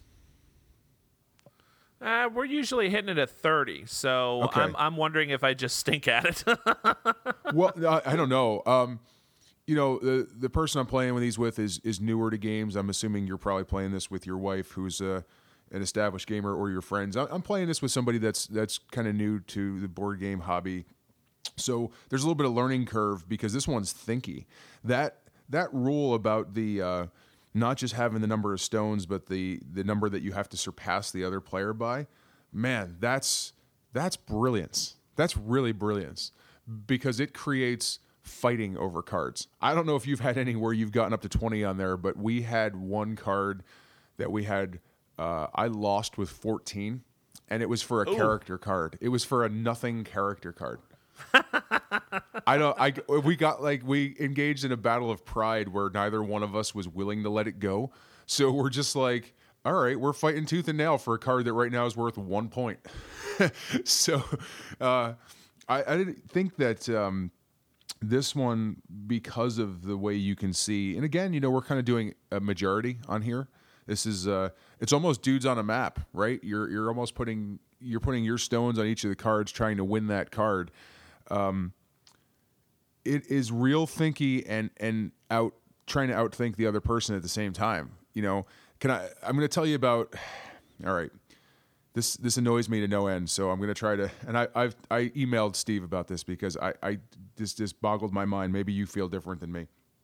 There, there's a a rule in the game after both players have rolled their dice. You can choose to re-roll as many times as you want. As long as you have re-roll cubes, you can choose to keep using those, or you can trade in your charm cubes for more re-roll cubes and keep re-rolling. Right? There's no order to the way that players choose whether they want to re-roll or not, and this drives me insane. That's an interesting point. I never saw that problem coming, but now that you say it, I can see it. Um, Let, let me give you a for it- example, if I if I Yeah, may. yeah, go. Yeah, yeah. Just so people understand what you're talking about here. Yeah, go for it. you and I are playing, we both roll our dice. I can see that that what you've got isn't great, but I think you can make it work knowing, you know, I can see how many stones you already have. So I know that you're going to want to take some. And I, I can look at what you've got and say, like, okay, he can make this work. Really, there's no bad die roll in this game, as I, I guess is one of the best ways to put it. There's nothing in this game that's going to leave you completely in a lurch. Um, so I say, okay, he can make that work. I can make mine work, but maybe I want to, I want to just see if I can get something better. So I want to re-roll a couple of my dice. But what if Jeff's going to re-roll his dice? Well, I'm not touching mine until Jeff touches his, and Jeff's sitting there saying, "Well, if he's keeping this, I'm keeping this." And then you kind of look at each other awkwardly, going like, "You want to re-roll? Well, I don't know. You want to re-roll? Well, I don't know." So there's no, there's no dictated. Okay, the player with the most points has to choose to re-roll first, or the player with the most power stones, whatever the the tiebreaker would be on that. There's nothing to dictate who chooses to re-roll first. And so I emailed Steve because to me, in a game that was so very thinky and so calculated, this just felt really, really misplaced to me. And I, I emailed him and I said, "What is up with that? Like, did you did you bail on like "Ah, I can't make this work, so I'm just bailing on it, and you guys do whatever?" Uh, his answer was that he liked the game of chicken aspect to it. That he liked the who's going to crack first, so he went with that because he felt like it worked really good. I it, works fine, but I can't help but thinking in a game that feels as cerebral as this one does for a dice roller, that some sort of structure on that would not serve the game better. It's an interesting point. Um, and, and there's tons of ways to house rule that. I mean, you just outlined two of them, you know, whoever has the most power stones or whoever has the most points, you know, I, I think that would work. I think uh, fundamentally, Steve, because of an earlier comment you made, which is that there's really no bad rolls for the most part in this game, I think that because I know that I almost always have the ability to move stones either in that round or in later rounds, okay, through the use of cards that I've accumulated that might allow me to do that, through the use of the portal. I've never actually re rolled my initial roll except once. I'm always burning my re rolls on my attack cards you know, or or the card that says, "Hey, roll a die and put a, a, a, a disc out at that number." And if I can just get one more stinking disc uh, on this card, that's going to give me the majority plus uh, the difference that I need. And so I'm going to roll the die and see if I get lucky. I got a one in six chance, you know. Um, and oh, I didn't get it, so I'll use my reroll cube. Or perhaps I'm looking to prevent you from getting a card, so I use um, I don't know if it's the wand card. I'm trying to remember which one of the cards you roll two dice and you can remove a cue. Uh, I'm sorry, a stone of an opponent's from one of those two numbers that you rolled. And so I desperately need to get one of your stones off of five, so I roll and I roll roll a two and a six. I'm like, darn it. So then I, you know, uh, throw in a reroll cube and I roll a two and a six, which has happened to me I don't know how many times. Um, so I've always been burning my reroll cubes there. I've never really messed much with my initial rolls. So it's an interesting, it just hasn't come up as an issue for me, but I can see very clearly what you're describing that that could be an issue. Uh, however, apparently, you know, the designer feels that that's kind of a neat little part of the, the chicken aspect of the game. I just don't know at what point do you say, okay, we're done with this phase? Like, Yeah, is there like a countdown? Is it like three, two, one, done? You know, I mean, how how do you gauge that? Like, how do you determine, you know, uh, or you just sit there as you said and stare at each other um, until somebody decides that they're going to re-roll? So that that is an interesting uh, a point that you bring up. It's one that I haven't experienced yet, but I can clearly see it now. Thank you very much. Now I'm going to be all you know. I broke it. Well, you know, I think I think one of the things is with with the re-rolling is you know you don't have to re-roll all the dice. You can pick the ones you want to re-roll. So maybe I'm making this out to be worse than it is, but it it it stuck with me. Like the first time I played it, I'm like, I don't know, that just doesn't feel right for a game that's otherwise very deep to have almost an arbitrary solution point on something that's shaping your turn. But then again, you know, like I said, there's there's no bad. You're right. There's no bad dice rolls in this game. There's no there's no roll that you're going to get that's terrible. Um, if you roll under a six, like you have all ones and a two, um, you get to re-roll again for free anyway. So you know you don't have to burn a, a re-roll cube on that, which is is good. That's probably about the only real bad roll you could have. And I guess the other point of this is if you're if you're playing this game correctly and you're getting the things that allow you to manipulate numbers and things like that, then I, I suppose it doesn't matter. So maybe I just contradicted my own point. Um, but I that said, you and I have already very different experiences with this in the um, in the amount of times we've played it. I can tell you personally that I have not quite grasped how to play this game effectively yet. I understand the rules. Uh, I know I'm playing it correctly rules wise. This is easily this might be Steve's best design in terms of um, him starting to get to something a little bit chunkier. Um, because I have not remotely figured out how to play this game well. Have have you?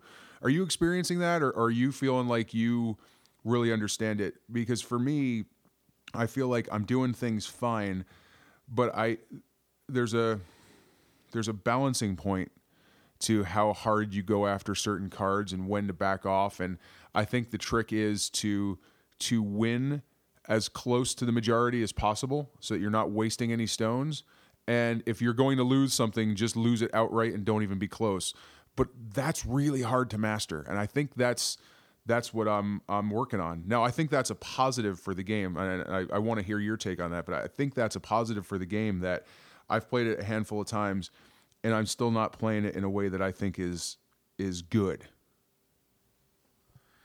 I would agree with uh, the fact that there's definitely a lot of things to consider here, and I would agree that it's not immediately apparent. Now, I'm not going to claim that I have any super duper handle on the game, but I have seen a few different paths um, that I think players have to choose from. There's there's a there's a few basic avenues that you can take to try to win. One of them is the ethereal realm. Okay. Yep. Because every charm cube that you accumulate is worth a victory point. So you can conceivably make that your core engine in this game. You are just going to ride that ethereal realm and force the other player to try to stop you. And every time that the other player tries to stop you, because the way the, the ethereal realm works is if I have a stone on the ethereal realm and I have not turned it in, and my opponent chooses to move from the portal to the ethereal realm, um, they can only move one stone, even if they had two or three on there. They can only move one. And their one does not stay on the card, it simply cancels mine. And so it, it makes mine go away. And so, you know, you can get into this this tug of war um, with just the Ethereal Realm card. But in my experience, a lot of people kind of ignore it. They, they don't spend a lot of time worrying about it unless they're trying to get more reroll cubes. So I've seen, uh, I've played games where the Ethereal Realm has been a focus of mine, and I've done fine. Um, I've seen games where people focus on the character cards because, as you mentioned, character cards are kind of worthless, but they're not they're the set collection way to win. So Right. if you uh, the, you know the first character card that you gain, you get one point for. The second one, you're going to get two points. The third one, you're going to get three. So. Uh, you know, you can. I, I've seen people really try to go for the character card kind of win, where you're going to try to accumulate those, and that's going to be kind of your primary engine. Now, don't get me wrong, you can't you can't just run one thing here. You're going to have to do a few things, but you know that is an area of focus.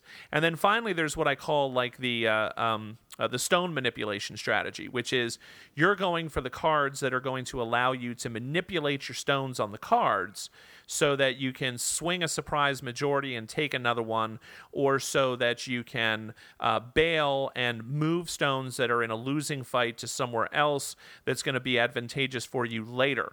Because every card that you acquire is also worth points. So, uh, of varying values, I'd say between one and three, I think. Oh, no, no, Lord, there's like uh, a six point card zero, out there. There's a yeah, zero and Yeah, seven. yeah. There's there's the uh, the broken wand that's worth nothing, but if you collect both Yes. halves, it's worth seven. And I think the I think there's one that's outright worth six. Right, that's the one I was thinking of. But the broken wand is seven. Yeah, you're right. If you get both broken wands, you get seven points. So That's such a cool idea. Clearly- I love I love that card. I'm sorry to interrupt you. I love the fact that when that card's out there, and someone has half of it. Uh, when the other half comes out, man, does it drive the game right that direction because you don't want the other person to get it. You don't really want it because it's worth nothing, but they just can't have it because it's worth Right, seven right. points to them. It's Right. brilliant. It is, it is, and and and the other thing that we haven't mentioned here is that despite all of my talking here about different kind of base strategies, you don't know what cards are going to come out. You're you're you're not going to see all the cards. No, So, you know, that first broken wand might come out and there's an enormous fight over it as people are like, oh, you know, this is, I mean, because you only have to get 20 points to win the game. And so people might be like, oh, man, if I get this, you know, that can get me seven points and that's that's almost halfway to victory, you know? right? Because you Um, start with so three. That is, that does put you halfway to victory if you get both. halves. Exactly. So it's this enormous fight for this card, and then you may never see the other one. And so you spent a lot of time in the game trying to accumulate something that ultimately had no value. Now, that's going to be a turnoff for some people. But for me, much like we described in uh, Biblios Scripts and Scribes, I'm, I'm fine with that. You know, I like that. That's that kind of risk reward. What, what am I willing to invest in this? Right. in the hopes that it comes up later and I'm in a position where I can grab it. You know, so I, I would definitely agree with you that there's there's more things going on in this game than than uh, than would appear at first.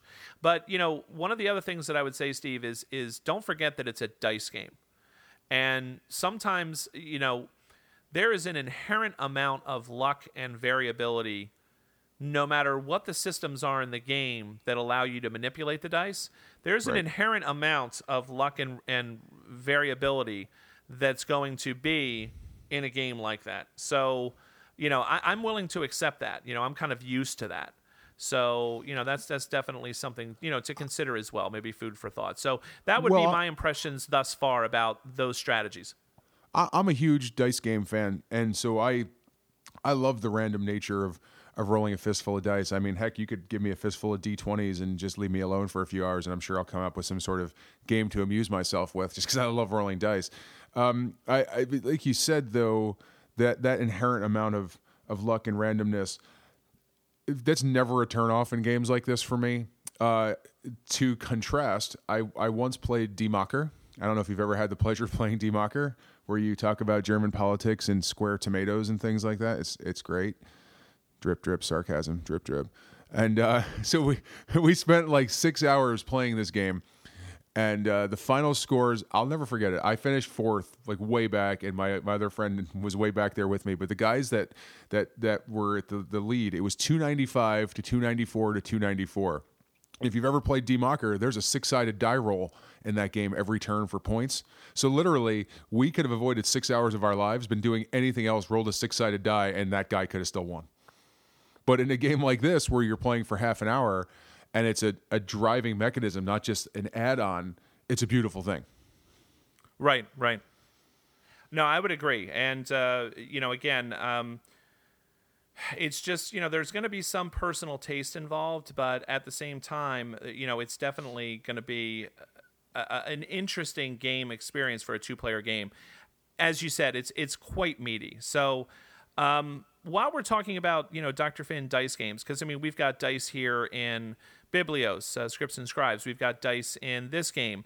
Uh, we also have dice in Capo Dei Capi. So uh, by way of wrapping this up, um, would you like to tell us a little bit about Capo Dei Capi, uh, how that game works, and, and what your impressions are of that? Sure. Um, Capo Dei Capi is uh, another two player heads up dice driven game, very different in how it actually functions than the Institute of Magical Arts. Um, Capo Dei Capi has seven territories uh, between the players. And the territories are either a black colored die territory or a white colored die territory. And the game comes with a black six sider and a white six sider. So on your turn, you're rolling the dice. And if you get a number that's one, two, or three on one of the dice, um, and this is where this game gets a little hard to explain because there are a ton of different dice combinations that do different things. But the goal is when you get a one, two, or three on one of the dice, uh, regardless of which color, you get to put an influence token on that area. And it's very much a push your luck game. You can only put one token on each area per turn. So if you roll a combination that would have you putting a second token on that area, you would bust out and and lose your progress for the turn. Um, in in typical Steve Finn fashion, there's a lot of ways to um, modify the dice. You uh, you get the mayor tokens, which allow you to re-roll things um, or move stuff around on the board. There's a bunch of different um, special features that you get with those mayor tokens. The long and short of it is you're trying to get those influence tokens on the on the cards. And uh, I said that the use of the two six-sided dice of different colors is, I think, it's brilliant. Um, this is a much faster game than Institute of Magical Arts, probably 15 minutes. Um, you know, nice nice components, but nothing on the on the order of Institute of Magical Arts. This is a, a very much more Spartan sort of game. Yeah, you know, it's an interesting game for sure. And it's a game that when I first played it, I really didn't care for it, to be honest with you. Um, I just kind of felt like, oh my God, you know, all I'm doing is rolling the dice and looking at this chart and figuring out what that die result is telling me to do. You know, uh, this isn't very fun. Um, but the whole game for me, Steve, resides in those mayor chips. Very because much so. Because the mayor chips are going to allow you. There's this as you bribe and kind of influence the mayor's office, you're going to gain these little chips, these little tokens that have a picture of the mayor on them, and you're going to be able to use those chips to move influence, um, to manipulate influence, to add value. There's all these different things that you can do with these mayor chips, and that really changed the game for me. Like once I really understood that those were the real currency of this game, then the whole game opened up for me and it became a much more interesting and enjoyable experience, you know? So it just kind of goes to prove that sometimes, you know, your first kind of read through, uh, and, and I have to say, in all fairness, I didn't love the rule book in, in Capo Dei Capi either. I thought it was a little difficult to wrap your mind around, you know, if you're teaching someone Capo Dei Capi, it's a very simple game. If you're trying to kind of grok it from reading through the rules yourself, it can get a little bit thinky. Uh, it can get a little confusing because you know there's all of these terms. You know, you're putting things on cards or next to cards or um, you know what you can do to move things and how do those red kind of value cubes um, which is going to determine the value of the card every card that you win the majority in at the end of the game is worth a point but every red value cube that's on that card is an additional point.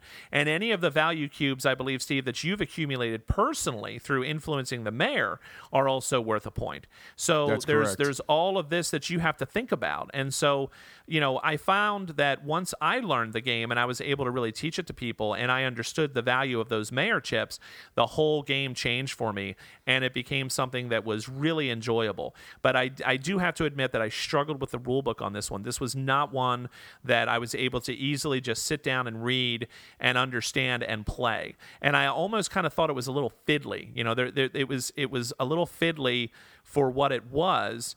Until I kind of fully grasped the systems. And then once I grasped the systems, then I felt much better about the game and I understood the flow of it much more uh, than I did initially. Did you have an initial problem with the learning curve on that, or was that just me?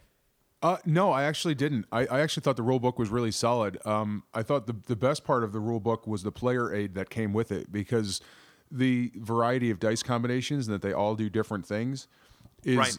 it, it- yeah, it- it's a little. I will agree with you that I, I felt that it was a little clunky at first. Um, we I didn't have a hard time learning the rules, but I did feel that mm, there's there's clunk in this machine. So we talked about in in Biblios how the game rules um, disappear into the gameplay. The game rules in this one will never disappear. Disappear. It's No, it's no, not yeah. as elegant a system. Um, I think it's it's due to the way that he's using the dice. Um, you know, you would you talk about the rule book. I'm a stickler for good rules, and and Steve's usually really good about having a good rule book. Um, the rule about getting the one point per influence cube that you get um, when you're um, extorting the mayor. Th- those cubes that you get are worth a point. It doesn't say that anywhere in the rule book, and Steve's real good about being on Board Game Geek um, and answering those questions. But when I do my own review of that one, which is coming at some point, I mean, I got to take a good chunk out for that because that's a really important rule to not have in the rule book. Um, th- this game, I didn't realize how hard it was to uh, explain and summarize till you literally just asked me to do it. Um, when I taught this game the first time, it was it was easy enough to work my way through, um, having read the rules, and I kind of played half a game by myself just to see. But the first time we played it, we kind of looked at each other and said, like, "What am I going to do with all these mayor tokens? I'm not I'm not using them." We were ba- basically not understanding Right. how to play, and I thought to Yeah, we ran when out start, of them. We ran out of them, Steve, all the time. We're like, I guess I just don't take a mayor chip because there's none left in the supply. Well, we you know, like there's uh, them. There's a cap of seven on them, I think. right, right. But um, it very it, it was very easy early on to go, okay, you don't need these.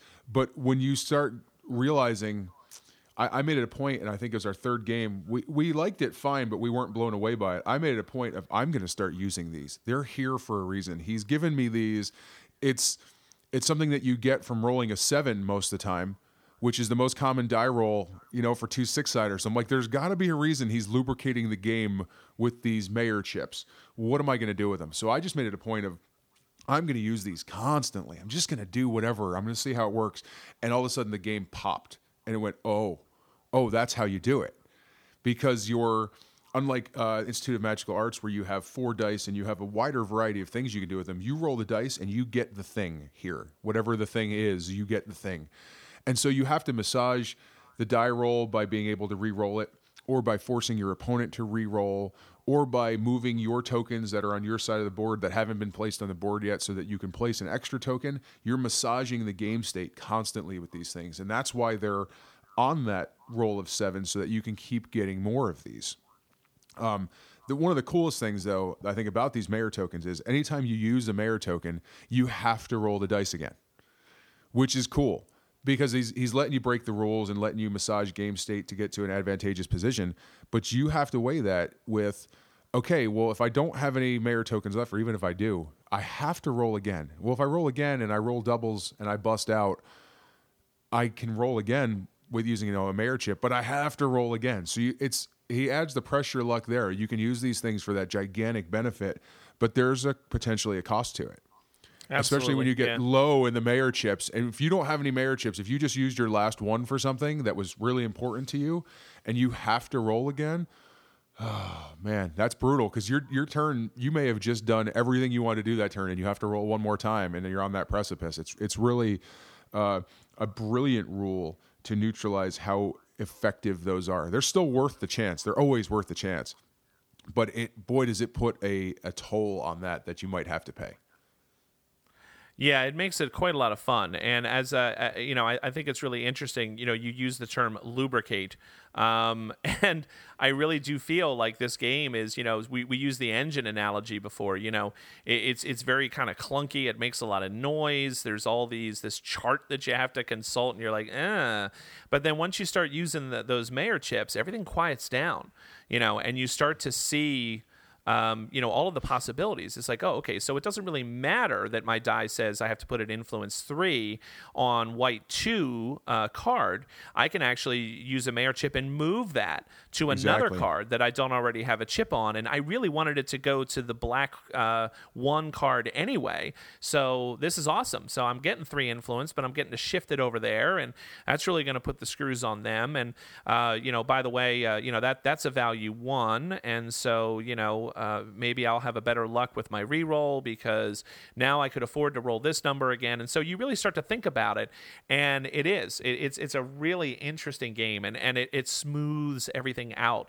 It it lubricates the game and and makes it less noisy and clunky, so that you you really start to to just kind of uh, uh, have fun with it. So uh, this is a game that I think definitely requires a few plays. You know, you you kind of felt that you know Institute of the Magical Arts required that, and I would say the same thing about Capo Dei Capi. I mean, th- this is a game that you're going to need to take a few plays to really kind of get the feel, and don't forget to use the mayor chips. I, I 100% agree with you on that. So, well, thank you for uh, explaining uh, and, and going over uh, Capo Dei Capi briefly there with us as well. I mean, uh, you know, to kind of sum up and finish our time here together uh, today, Steve, you know, uh, Dr. Finn has produced a lot of really intriguing games, and he's produced intriguing games for small numbers of players, which I really appreciate.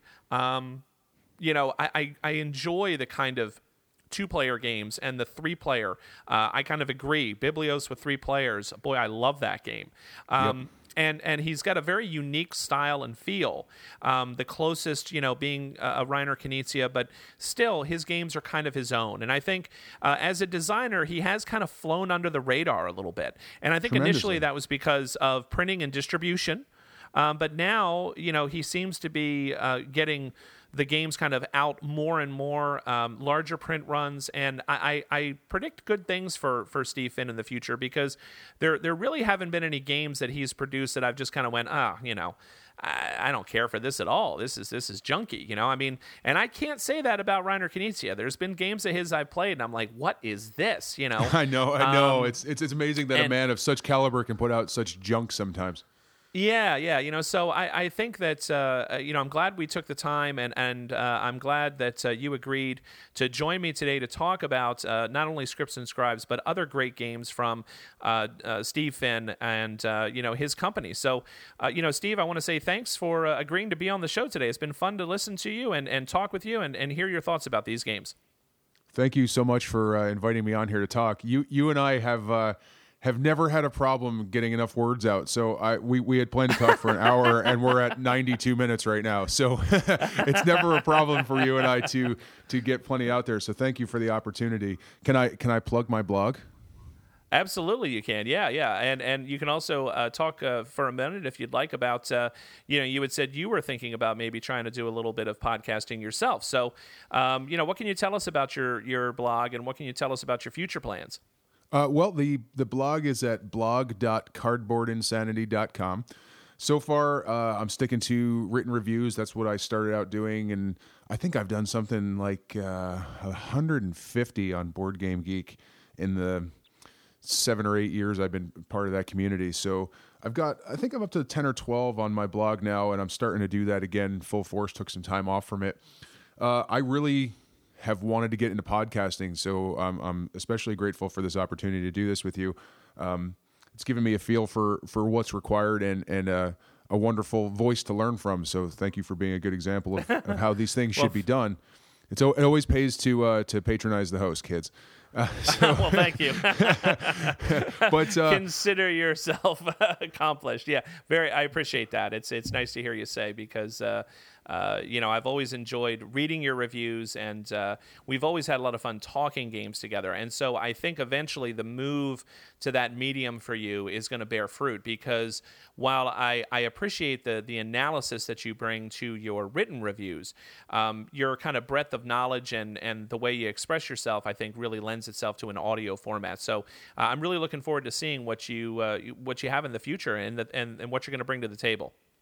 Thank you, my friend. I appreciate that. I'm I'm really looking forward to doing it. I can tell you that uh, I'm attending ConCon next week, and I'm going to get a chance to hang out with you there and play some games. Um, and I'm actually going to be doing an interview with Steve Finn. So I'm kind of excited to maybe ask him some follow ups to the things that we talked about here, and uh, find about about what he's got coming out in the future. I know he has Biblios Dice coming out. Um, the Kickstarter for that wrapped up a little while ago. I want to say those are on target for June delivery. I may, I may be wrong on that, but I'm pretty sure it's sometime in the summer. Um, that is a a rework of his scripts and scribes dice that he had done a while back. Um, he's pretty excited about this, so I'm looking forward to seeing what he's got, and I'm sure he's got more things in the pipeline. So I'm I'm figuring my first podcast is going to be an interview with him, and I might uh, tack on my own review of the Institute for Magical Arts on that. I don't have a um, a podcast feed yet. Obviously, I have to get something submitted to iTunes before they can make that happen, but it'll be posted on my blog. And uh, you can also follow me on Twitter if you're into the Twitter sphere. It's at Cardboard Insane and I post all kinds of delightful game related topics on there. Well, that's great. Well, thank you because uh, I'll be sure to try and find you there because uh, I've been posting a lot on Twitter as well. And so, uh, yeah, that's a great way to find you. So it's Cardboard Insane, not Insanity, right? Yeah, Cardboard Insane. Cardboard Insanity was taken by somebody. I'm going to have to find them and have a serious talk.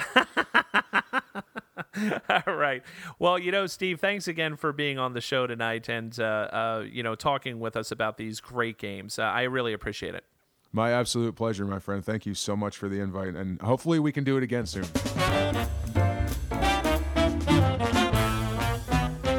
Future Jeff here.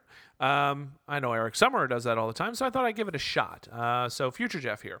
Uh, I just wanted to kind of let people know out there that uh, after I recorded this episode, I did get to meet Steve, uh, both Steves actually, Dr. Finn and uh, Steve Oksienik, uh, at ConCon, and had the pleasure of trying out Steve Finn's new game, which is called Cosmic Run. Uh, this is a game that he and his son apparently worked on. Uh, so, kind of like the Engelsteins here, we, we now have uh, uh, the Finns who are working on some game design together. And this is a uh, really clever race kind of game. Uh, there are different planets, and it is a dice game. Uh, once again, Dr. Finn's working with dice, and you're using dice to kind of try to uh, move to kind of colonize these planets uh, and reach these planets uh, in this distant future where humanity is, you know, going out to the stars and trying to find new places to kind of go and live and whatnot. Uh, but there are disasters that can strike the planets and these forms of these, you know, uh, comet or meteor strikes that can hit the planets. And so you're trying to kind of get up these sort of planetary tracks, kind of trying to land, I guess, if you want to say, or, or to reach the planet before the other players, uh, which is going to score you some victory points. There are cards uh, that you can uh, acquire during the course of the game that are going to give you some abilities and ways to manipulate the dice, as you would expect. And, uh, you know, there, there's also just some really neat kind of interaction in the game uh, as you jockey for position with the other players, uh, trying to uh, complete your cosmic run uh, and be there first, which is going to garner you the most points, um, you know, depending on the planets that you're going to. And the planets are increasingly difficult to get to uh, as you move along. Um, so the further out you go, the harder it is to kind of reach those areas, those planets. You need different die combinations to reach different kind of uh, uh, planets. So it's a, a light game, but one that's a lot of fun. Definitely in his kind of family game category, and a really smooth gameplay with interesting decisions to make with dice. You know, once again, here we go. Right, um, a game that is is a, a simple rule set, but provides plenty of interesting decisions. Really enjoyed that. Uh, it's quite a lot of fun, and uh, I mention it because as of the posting of this show, uh, Dr. Finn is actually going to be launching his Kickstarter, I believe, on Monday. So, uh, you know, today I'm sitting here and, and doing final production editing on the 22nd of March. I believe on the 23rd or 24th, uh, his project goes live. So, if you like Dr. Finn's games, if you've been intrigued by what you've heard here, uh, then definitely go and check out his Kickstarter for Cosmic Run.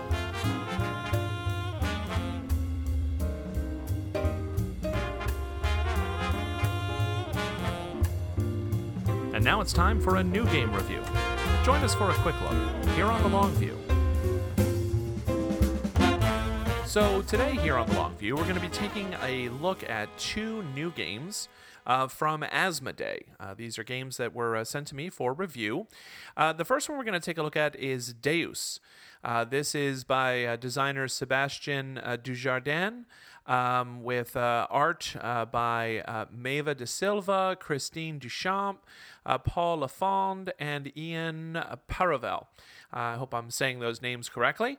Um, this is a game that was released in 2014. Uh, it plays from two to four players, uh, and it's made kind of a, a bit of a splash uh, since its original release. And so it was one that uh, when, when, I you know heard I might have the opportunity to take a look at it, I was very eager to try it. Uh, this is one that uh, a lot of reviewers have talked very highly of, and it was something that I definitely wanted to check out because it was supposed to be kind of a tableau building civilization kind of game. And these are two things that are right up my alley. So before we go any further, let's talk a little bit about how the game is actually played.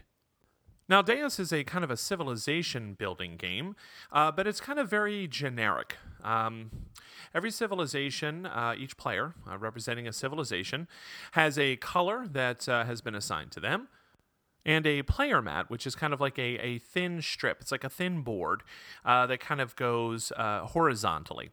And that board is going to kind of uh, give you sort of a place where you can kind of begin to build your tableau of cards. And the cards come in different colors. So, for example, there are blue cards, which are kind of like maritime cards. There are red cards, which are kind of like military cards, are going to be like your legions. Uh, there are cards that kind of represent your universities, your learning, okay, things of that nature. There are sort of trading houses and industries, production buildings. There's all kinds of different buildings, and each of them is kind of color coded.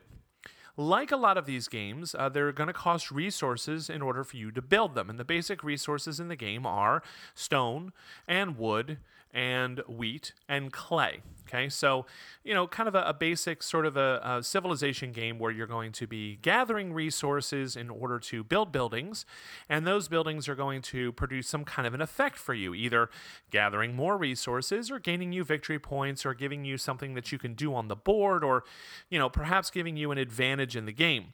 So all of this is kind of standard uh, thus far. You know, there's, there's not a whole lot here that is kind of uh, uh, new or hasn't been tried or you know or done before. Uh, the board itself is actually a modular design. They're these nice kind of tiles. Some people have kind of uh, uh, you know said they don't care for the art. They think it's you know it doesn't look right or something but i kind of find that they're very uh, nice uh, that they're they're very readable um, the uh, tiles are dr- divided up into terrains, so you kind of have like swamp regions and mountain regions and field regions and forest regions, and then there will be these kind of barbarian settlements, and we'll talk a little bit about more, uh, a little bit about them later. But uh, the, you know, I think the boards are very serviceable and they're very clear, which I kind of appreciate. They're very easy to read. So you're going to build the kind of world based on the number of players is going to tell you how many of these tiles you're going to use, and they're kind of they're very large tiles, kind of almost in a star or snowflake kind of a shape, um, but with you know all rounded kind of corners. And so you fit them together nicely, and depending on how you fit them together, it's going to um, kind of produce different values of these barbarian settlements. The barbarian settlements are regions that the players are going to be able to kind of go and take over. And depending on the number of regions that are surrounding the barbarian settlements, is going to determine how many kind of victory points are going to be worth or how many are up for grabs there for players who can come and attack those settlements and take them over and sort of pacify them, if you want to think of it that way. So a barbarian settlement kind of near the edge of the board might only be surrounded by three regions, so it's only going to be worth three points. One that's kind of surrounded in the middle of the board, however, it, you know, could be worth up to six points. So there's there's a, a, a nice variety there, and that's going to give you some strategic opportunities when you're sort of planning for how you want to uh, begin the game. In addition, uh, all of the players uh, have their own little individual pieces, and these pieces come in different shapes and sizes depending on what they are. So the legions look like little soldiers, and the production buildings look like the cities from Catan, and uh, the uh, you know the the other kind of buildings are like workshops and whatnot are kind of like the little house uh, buildings, and so uh, the the ships are these you know nice little wooden kind of galleys. So there's different kind of pieces that are going to represent the different types of buildings buildings that you can create during the game. Every time you make a building, you're going to be putting a piece out onto the board. And uh, one of the interesting things about the game, a nice little twist, is that you can't build a building unless you, meaning you can't play a card out of your hand as a building uh, in your kind of uh, kingdom without having a corresponding piece that's available to be put out. And so that kind of forces you to spend some time um, gathering new wood pieces from your sort of general supply to your personal supply on your board. So you might be ready, you might have the resources to build a production building in a swamp uh, that's going to produce some nice clay for you, which is something you really need because you have a maritime card, a harbor that you had built where you can trade clay and get victory points. So there's all these kind of combo opportunities, which is, is very standard and kind of fun in these sort of games. But if I don't have the production building piece to put out, I can't build it until I take a turn to then build that. So, one of the, the neat things about the game is the rule set is really quite simple because on your turn, you are either going to be playing a card out of your hand, paying the cost for it, and placing a piece onto the board, or you're going to be doing what's called making an offering to the gods. And when you make an offering, you're going to be discarding cards from your hand. You can discard as many as you want up to your hand limit, um, which is five cards. However, uh, the card that you discard on top, the color of that card determines the type of offering. So, for example, if I discard three cards and the top one is a blue card, I'm making a sort of maritime offering. And what that's going to allow me to do is gain money. And uh, in addition, I'm going to get to take a new galley from my general supply and put it on my board so it's ready to go out. So the next time I want to build a port or a harbor or something of that nature, I've got the piece that I can put out on the board so that I can make the building. Uh, by the same token, if I, you know, I'm going to make a sort of a uh, an offering to uh, the production building god, whatever that might be. Um, if the top card is a production building card, then uh, what I'm going to do is I'm going to be able to gain goods. I'm going to gain resources for all of the cards that I discarded. And since the top one was that kind of um, production building color, I'm going to be able to take a new production building from my general supply and put it on my board. So this is kind of how you repopulate your board. Uh, the offering to the red god is interesting, the, the sort of god of war, if you want to think of it that way, because he is uh, going to allow you to take as many different uh, pieces as you want of any of the types and put them onto your board equal to the number of cards you discarded. So there's all of these different offerings that you can make. There are offerings you can make for straight victory points. There are offerings you can make to get more cards into your hands so you can see more options and have more things you can do.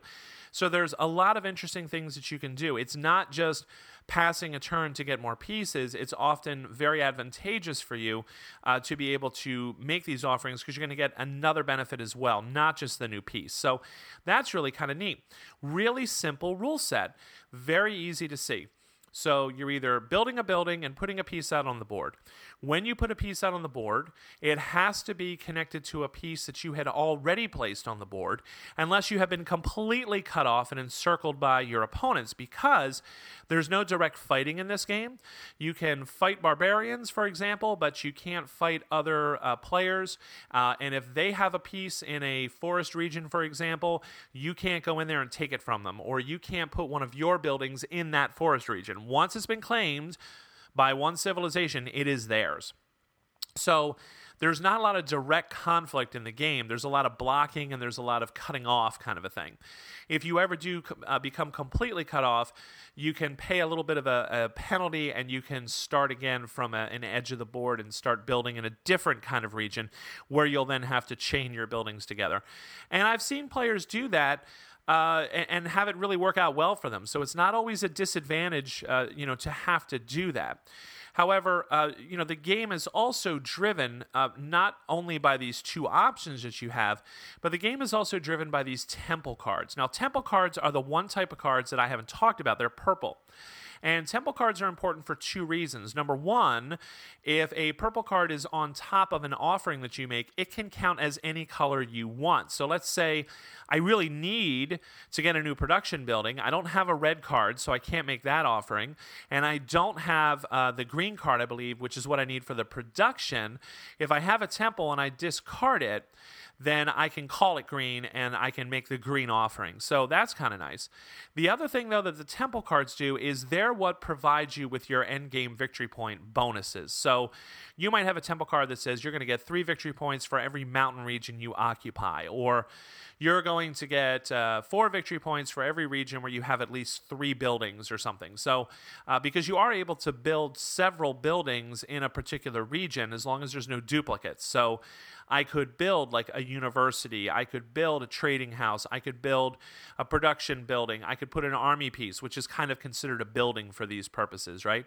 So I can put these pieces in one region, and perhaps that's really going to help me when it comes to my end game scoring. However, in order to build a temple, you must have built at least one card of every other color, and then you're eligible to build a temple. If you want to build a second temple, you have to have two cards of every color in your tableau before you build that second temple. And temples are one of the timers of the game. There's only so many of them that are available, and once they're all built, the game's going to come to an end. So that's really kind of interesting because that's going to give you sort of a long term strategy. When you get some of those temple cards early, if you find something that's going to work for you, you're going to try to build your whole strategy around that. And so that's awfully fun too. So all of that sounds interesting. All of that is kind of fun, but it's kind of a been there, done that thing before. I don't know that it makes it really interesting.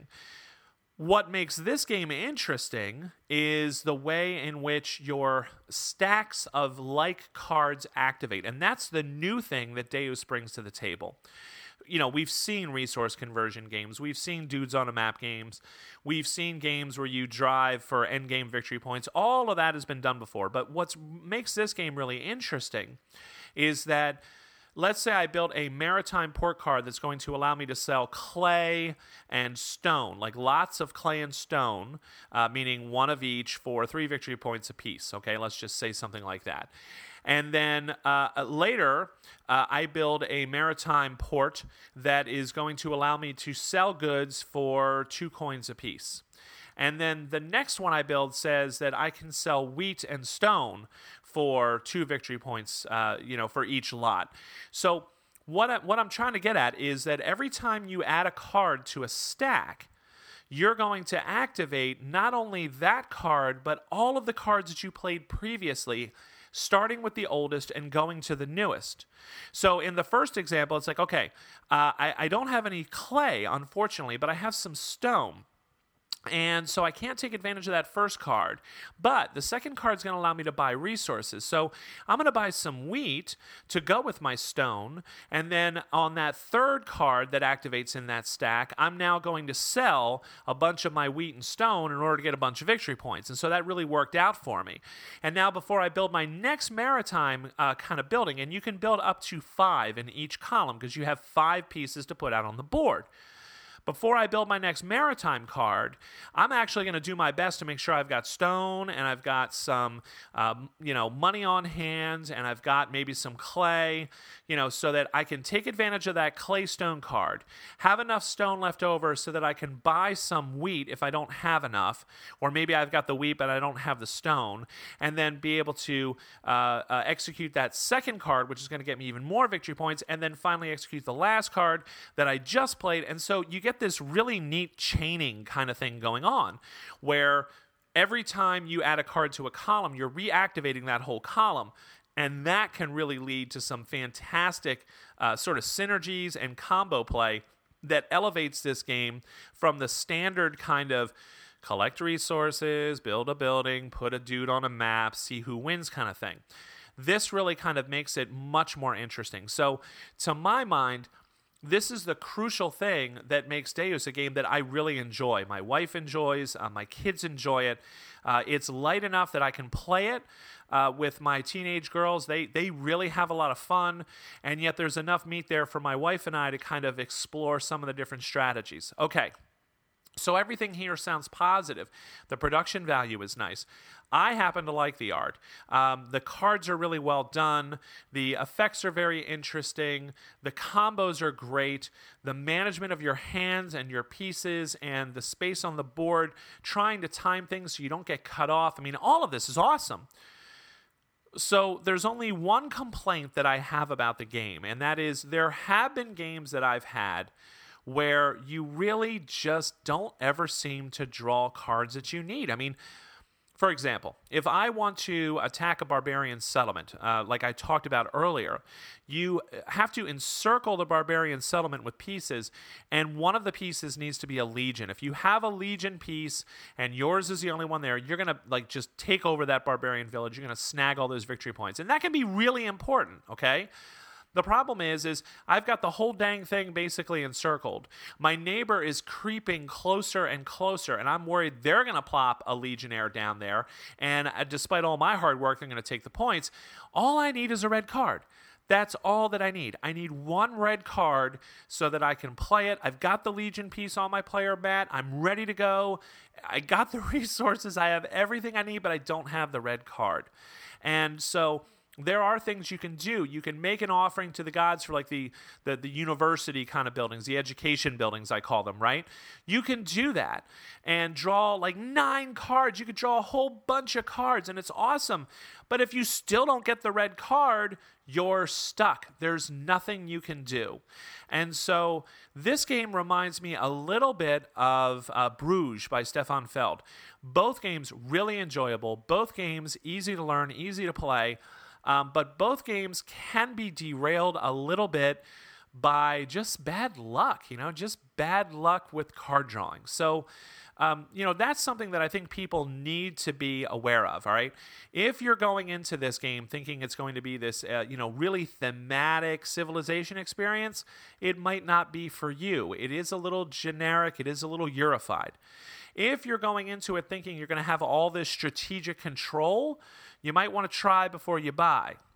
However, if you're looking for a, a civilization themed, a light game that's going to offer you the opportunity for some clever card play, hand management, some fun choices and decisions to make on the board, um, lots of variety in you know how you're going to try to strive for victory, depending on those um, uh, uh, temple cards that I talked about earlier, the purple cards.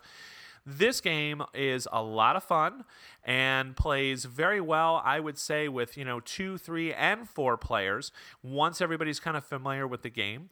Um, I think the sweet spot is probably three for me. I really enjoy this game best with three. Uh, two, I think it's a little too kind of wide open, but it's very pleasant as a couples game. I got to tell you. I mean, it, it, doesn't feel as tense as the three and four player game, but it, it's a it's a very fun game to play with just your partner sitting at home at night, and you know you can play it in like 45 minutes. It's not a long game, and so it delivers some fun, kind of interesting decisions with uh, uh enough randomness to kind of keep things a little spicy just be aware that that randomness can kind of creep up from time to time in a little bit of an unpleasant way, depending on your tolerance for that kind of a thing.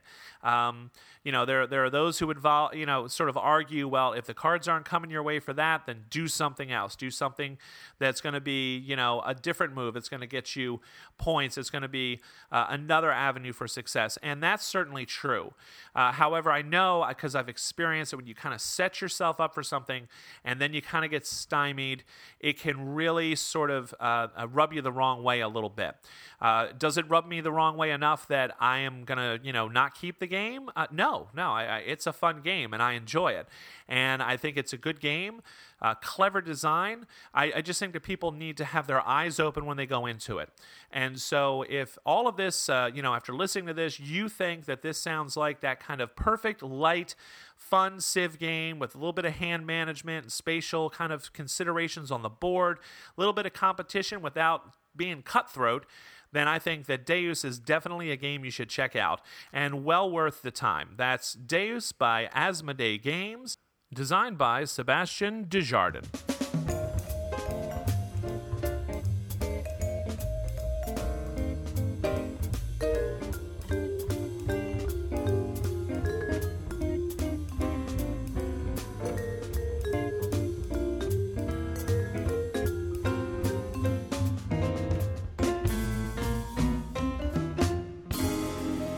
So, the last game we're going to talk about here today is another title from Asmodee, and this is the game called Abyss.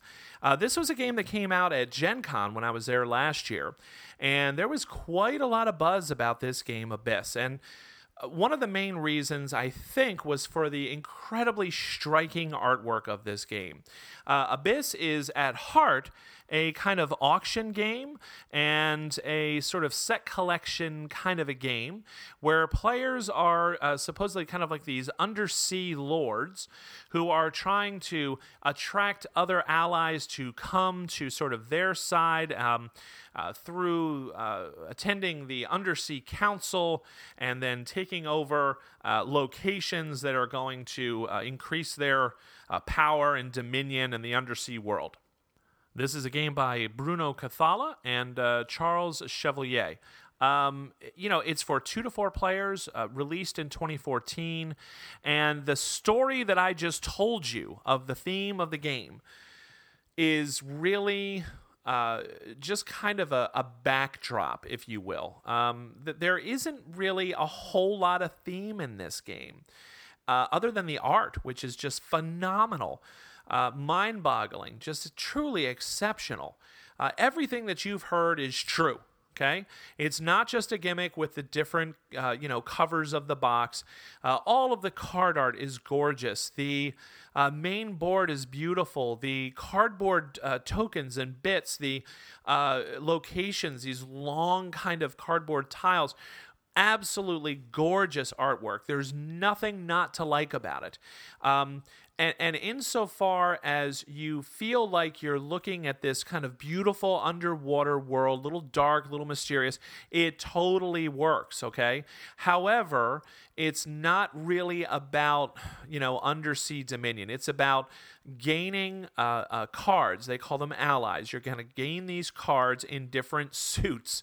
Um, the suits are kind of the uh, underwater types of creatures. So you have like crustaceans and jellies and tentacle creatures and whatnot. But basically, they're suits, okay? And so you're going to be collecting cards in these suits. That's the set collection kind of part. And then you're going to be spending those cards, okay, in order to attract these undersea lords.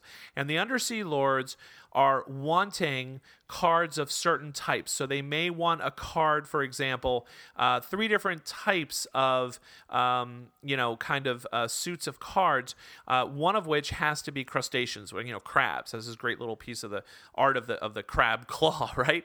So you know, if if I can get ten points worth of cards, uh, one of which is a crab, then I'm going to be able to attract that lord to you know my kind of team, my side, right? As I am you know struggling to gain supremacy in the undersea council. Okay, so I think you can tell from what I'm describing here that the theme is there for aesthetics. That the theme doesn't really enter the gameplay at all. So, you know, that's something that I think people need to be aware of right out the gate, okay? Uh, and I think that this is the reason why the game received some mixed kind of uh, reviews. You know, there, there were people who were really expecting this wonderful kind of thematic experience, you know, this under the sea kind of thing and that didn't happen and so they were disappointed. Others kind of i think knew maybe they'd done a little bit of reading or whatnot before they had played the game or bought the game and looked at it and kind of uh, you know knew going into it that this was kind of a set collection game and that you were going to be purchasing cards which would give you special abilities or powers or victory points that would then allow you to you know maybe take over locations which are going to give you more victory points and whoever has the most wins right? So the game is incredibly straightforward. All right, on your turn, you are either going to um, recruit a lord by uh, discarding those kind of ally cards we talked about in the different suits. Okay, you are going to flip over cards of those little allies from a large deck. Okay, and when you do that, when it's your turn, if I choose to do that, they call it exploring the depths. Right. The first card I, you know, I flip over, um, I have to offer it to the other players at the table. And if they want that card, they have to pay me. And that leads us to the next thing, which is the currency of the game is pearls. And these pearls are represented by these beautiful little plastic pearls. And everybody also gets, comes with the game, these beautiful little molded plastic cups that look like a clamshell. So, awesome, awesome components and just a huge amount of fun and, and beautiful to look at and play with and, you know, just kind of swirl the pearls around in your little cup. Uh, drove my wife crazy, but you know the rest of us really liked it, and so it, you know it, it's really kind of cool. So if I'm flipping up cards, the first card I flip up is like a three uh, tentacle, right? So it's got this nice octopus picture on it, and I have to offer it first to my wife, and if she wants it, she pays me a pearl. Then I have to offer it to my son. If he wants it, he has to pay me a pearl. If neither of them want it, then I can take it for myself, and I'm done. If I decide I don't want it, I can flip up the next card. Oh, this is a one seahorse card. Oh, geez, you know? Uh, and I say to my wife, Do you want that? And if she says, Oh, yeah, I want that, she'll give me a pearl and she'll take the card. Uh, maybe because she needed a seahorse card to be one of the cards in the total set that she has to turn in for a lord. So even a little value one card can be important, even though I kind of dismissed it. Oh, geez, I wonder what she's saving for there. Then I flip another card um, and say that is a uh, four jellyfish. And so I'll say to my son, Do you want this? If he wants it, because my wife's not eligible now, she's already gotten a card. If my son wants it, he has to give me two pearls. Okay? So he can give me two pearls, and then I can uh, give him that card. And then I continue to flip. So this kind of works this way. If there was another player at the table uh, and they wanted one of the cards on my turn, they'd have to pay me three pearls. Okay. Uh, at the very end, though, I will get to decide if I want to keep a card. So I can flip a card, and if I like it, if everyone else has passed on it, I can take it. Um, I can keep doing this until I get the to the end of the exploring the depths kind of chart that's on the board. And the last card I flip, I have to take, but my kind of consolation prize is I get a pearl. So that's kind of nifty too. Pearls are important not only for buying cards when it's not your turn, which can be extremely important uh, because then I don't have to waste a turn getting a card. I can just claim a lord. Um, it's also important because if you are short some value, let's say that I need three different kinds of cards, one of which has to be a seahorse, and they have to equal eight in order for me to attract that lord. My seahorse is worth three, my jelly is worth one, my crab is worth two. So I'm at three, four, five, six in my value of cards. I have the right number of cards, I don't have a high enough value, and I don't have more cards that I could add to that bid of those three types. I can throw pearls in to kind of make up the rest of the value that I need. So pearls are valuable in that way as well. So collecting pearls is always a good thing. There's also the opportunity when you explore the depths, you might end up finding a monster, and it shows you like a big moray eel, a nice illustration on the card. And if that happens, then you have a choice. You either evade it, which basically means you discard it and keep flipping up those ally cards, or you can fight the monster. And if you fight the monster, that's going to give you a benefit. And benefits could include things like pearls, or include it could include things like monster tokens that are going to give you end of the game victory points. Or it could even give you combinations of those things or give you keys. Now, keys are important because you need three keys in order to unlock, if you want to think of it that way, and claim one of those big location tiles I was talking about. Now, some of the undersea lords that you recruit have keys printed on their cards, and that counts towards the total of three that you need. And uh, you know that that can be the primary way in which you're going to gain locations. However, there's also keys that can be gained by fighting the monsters, and those are nice cardboard uh, punch tokens of nice skeleton keys. They look very pretty. So once you've accumulated three keys, you don't actually have a choice. You actually now have to claim one of those locations. And the game starts off with one being face up, and you can just take that one, or you can pick three from this really big stack, decide which one you want, and then put the other two face up for uh, the other players. Uh, you know, and and in future rounds, they might be able to claim them. So that's a nice little decision point there. Uh, you know, do I take the one that's right there in front of me, obvious, or do I run the risk and I'm going to draw three of them, one of which might be awesome for my opponent, but not be very good for me, and now I've kind of set them up. Mm, I don't know. What should I do? So that's kind of an interesting decision point. Uh, you can also kind of try to keep track of what other players are collecting in those kind of suits uh, of the ally cards so that you can kind of make an intelligent guess about what you think they're going for and then decide whether you need to try and block that and take it from them first or whether you know you're going to focus on your own thing and kind of go for what people aren't you know trying to save for finally, uh, one last thing about uh, uh, that that I failed to mention: uh, on your turn, you can explore the depths with those ally cards and possibly fight a monster. You can claim a lord on your turn, or you can basically uh, claim cards that are in the council. Now, the council is that area when you flip up those cards to explore the depths. If people pass on cards and you don't want it when it's your turn and you're flipping them, they kind of sit there. And at the end of that whole phase, any cards that weren't selected go to the center of the board where they start to form stacks of those ally cards. And so on your turn, you can explore the depths looking for a specific card, or you can just say, you know what? There's four crab cards sitting there, and I know I've seen a few of them. They're, they're really good value. I'm just going to grab those. And she just grabbed the whole stack. And so that's a lot of currency for you.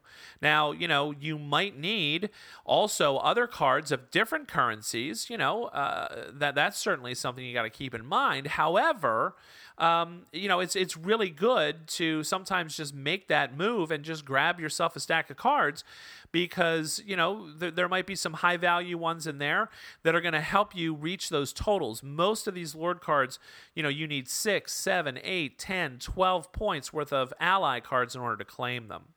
So these are kind of the nuts and bolts of the game. And so, as you can see, uh, while the art is evocative, the components are evocative. Um, the gameplay is nice and simple. The powers on the cards are all interesting. A lot, a lot of these Lord cards will give you some sort of a, a rule changing or game break kind of an ability. And that ability remains in effect until that third key is got. And then when you take a location, you actually are covering uh, the abilities of those Lords. And they still count for end game victory points, but they're kind of going to cover that up. And so you might lose that ability. So, it's got a lot of really interesting mechanical things going for it. It, it truly does. And it kind of reminds me of some of the Dr. Finn games we've been talking about tonight. You know, uh, Biblios or Scripts and Scribes, whatever you want to call it, isn't really a tremendous thematic experience. It's just a beautiful engine and a game that is just solidly designed and works extremely well. If you go into Abyss with that mindset, I think you're going to enjoy the game quite a bit because while the theme isn't as strong in this one as you would think, based on the cover art and the description of the game, uh, the game itself flows. It is fast playing, it is easy to teach, easy to learn, lots of replay value because you have lots of different Lord cards that are going to come out differently every turn. You have randomness in the locations that are coming out that's going to give you a lot of differences. And then, of course, you don't know how those ally cards are coming out or what's going to happen with the monster cards. So, all of these things lead to a nice variety. So, what's the downside to the game? You know, there, there's always something that I have to kind of share that you know maybe I would have liked to you know to have been different. Well, number one is I, I personally would have loved a tighter integration of the theme with the gameplay. I'm a theme guy most of the time, and so I did kind of miss that, but I knew it coming in, so I, I wasn't bothered by it. You know, I was kind of hoping that what I had heard was wrong, but it's not. It, the theme isn't really there all that much, but uh, boy, the gameplay is fun and, and engaging. The only other thing that I would say is this is not a two player game. As with any game, where there's any kind of like set collection or auction kind of feel to it, it really just doesn't uh, play as well with Chew. Uh, I played it my first time with Chew, uh, with my uh, uh, friend Lloyd, who's been on the show, and uh, we were like, yeah, you know, it's all right. And, and I was really kind of thinking, you know, this game's going to get a very meh review. You know, it's it's you know, the theme's not really there. Sure, the art's great, but the, the gameplay is kind of eh, you know, eh, whatever. And then I played it with three, and I was like, oh, okay. Now there's more pearls flying around. There's more options to use your pearls. There's more interaction. The lords are cycling through faster, so you get more opportunities. And I was like, "Oh, okay, you know this this is better." And then I played it with four, and I was like, oh, I really like this. You know, now it's it's it's really kind of kicked up because there's a lot more interaction. There's there's a lot more of, of people kind of buying cards when it's not their turn, and uh, you know the, the stacks of cards in the center of the table don't grow as much as they sometimes do in a two or three player game. Um, so you don't have someone who just grabs like six cards from a stack from that center council area. It, just really seems to play at its best with three and four. So if you're looking for a game uh, to play with, uh, you know, a partner game, Uh, you know, again, I think the game shines with three and four. And I don't notice a lot of downtime really ever. So, because everybody is involved in that exploring the depths. And if you're not exploring the depths and you're just simply taking a stack of cards from the center council or grabbing a Lord card, your turn's over And like like 15 seconds. So there's like no downtime in this game with higher player counts. All that it does is increase the kind of interaction, you know, a little bit, uh, and, and increase the, the kind of variety as things kind of cycle through more quickly. So to me, this game really should never be played except for three and four. So uh, a little bit of a ding on it for the two player uh, game experience. I, I, don't really enjoy that uh, as much. Um, and, you know, the, the theme thing I've already talked about. When it comes to the gameplay, though, it's solid, it's smooth, it's easy, no very little downtime, other than maybe reading those Lord cards when they first come out, because you know a lot of them, as I said, had in-game effects, and you kind of have to read through it and see, okay, what what do these do, and do these work for me or whatever. Really interesting, um, and just it's just fun to play uh, if you're going at it as a kind of an auction game like that. So uh, I think this is a game that if you go into it once again, uh, you know, just like I talked about with Deus, if you go into it understanding what the game is trying to do, I think you're really going to enjoy the game. If you go into it with uh, confused expectations, I don't really know that it's it's something you know that that uh, might appeal to you uh, if you think you're going to find that kind of thematic connection. So, uh, you know, as as a game by um, Asmodee by Bruno Cathala and Charles Chevalier. I think this is a, a really fun, light, kind of family, kind of an auction bidding, hand management set collection game. Plays really quickly and definitely one worth checking out. That's Abyss.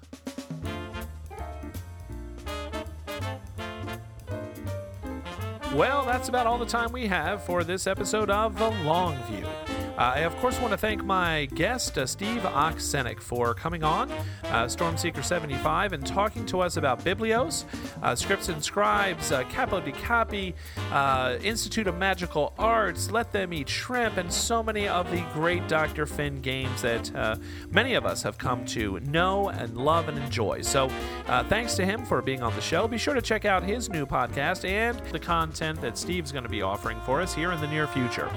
I also, of course, want to thank my sponsor, GameSurplus.com. If you're looking uh, to get a hold of any of the great games that we've talked about tonight, uh, please feel free and go and check them out at www.gamesurplus.com. If you do order from them, please be sure to tell them that the Long View sent you, and they'll send you a free little spin to win uh, with your order, which is a fantastic way to choose your start player and just a, a, a nice little fun thing to have free of charge added into your order from gamesurplus.com.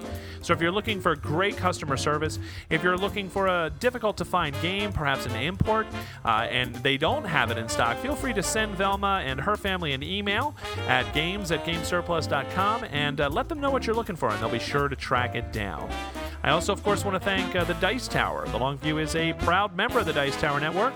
Go and check out all the great things that they have to offer there and the sister podcasts in the Dice Tower Network, like Flip the Table and Ludology. Uh, of course, want to send a shout out to my local game store, the Gamer's Edge in Stroudsburg, Pennsylvania. If you're in the Northeast PA region, feel free to stop on by. Uh, they're right conveniently located off of Interstate 80 on Main Street in Stroudsburg, Pennsylvania.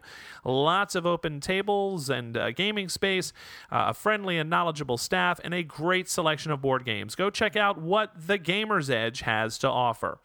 Thanks to all of you out there for listening, and have a great night.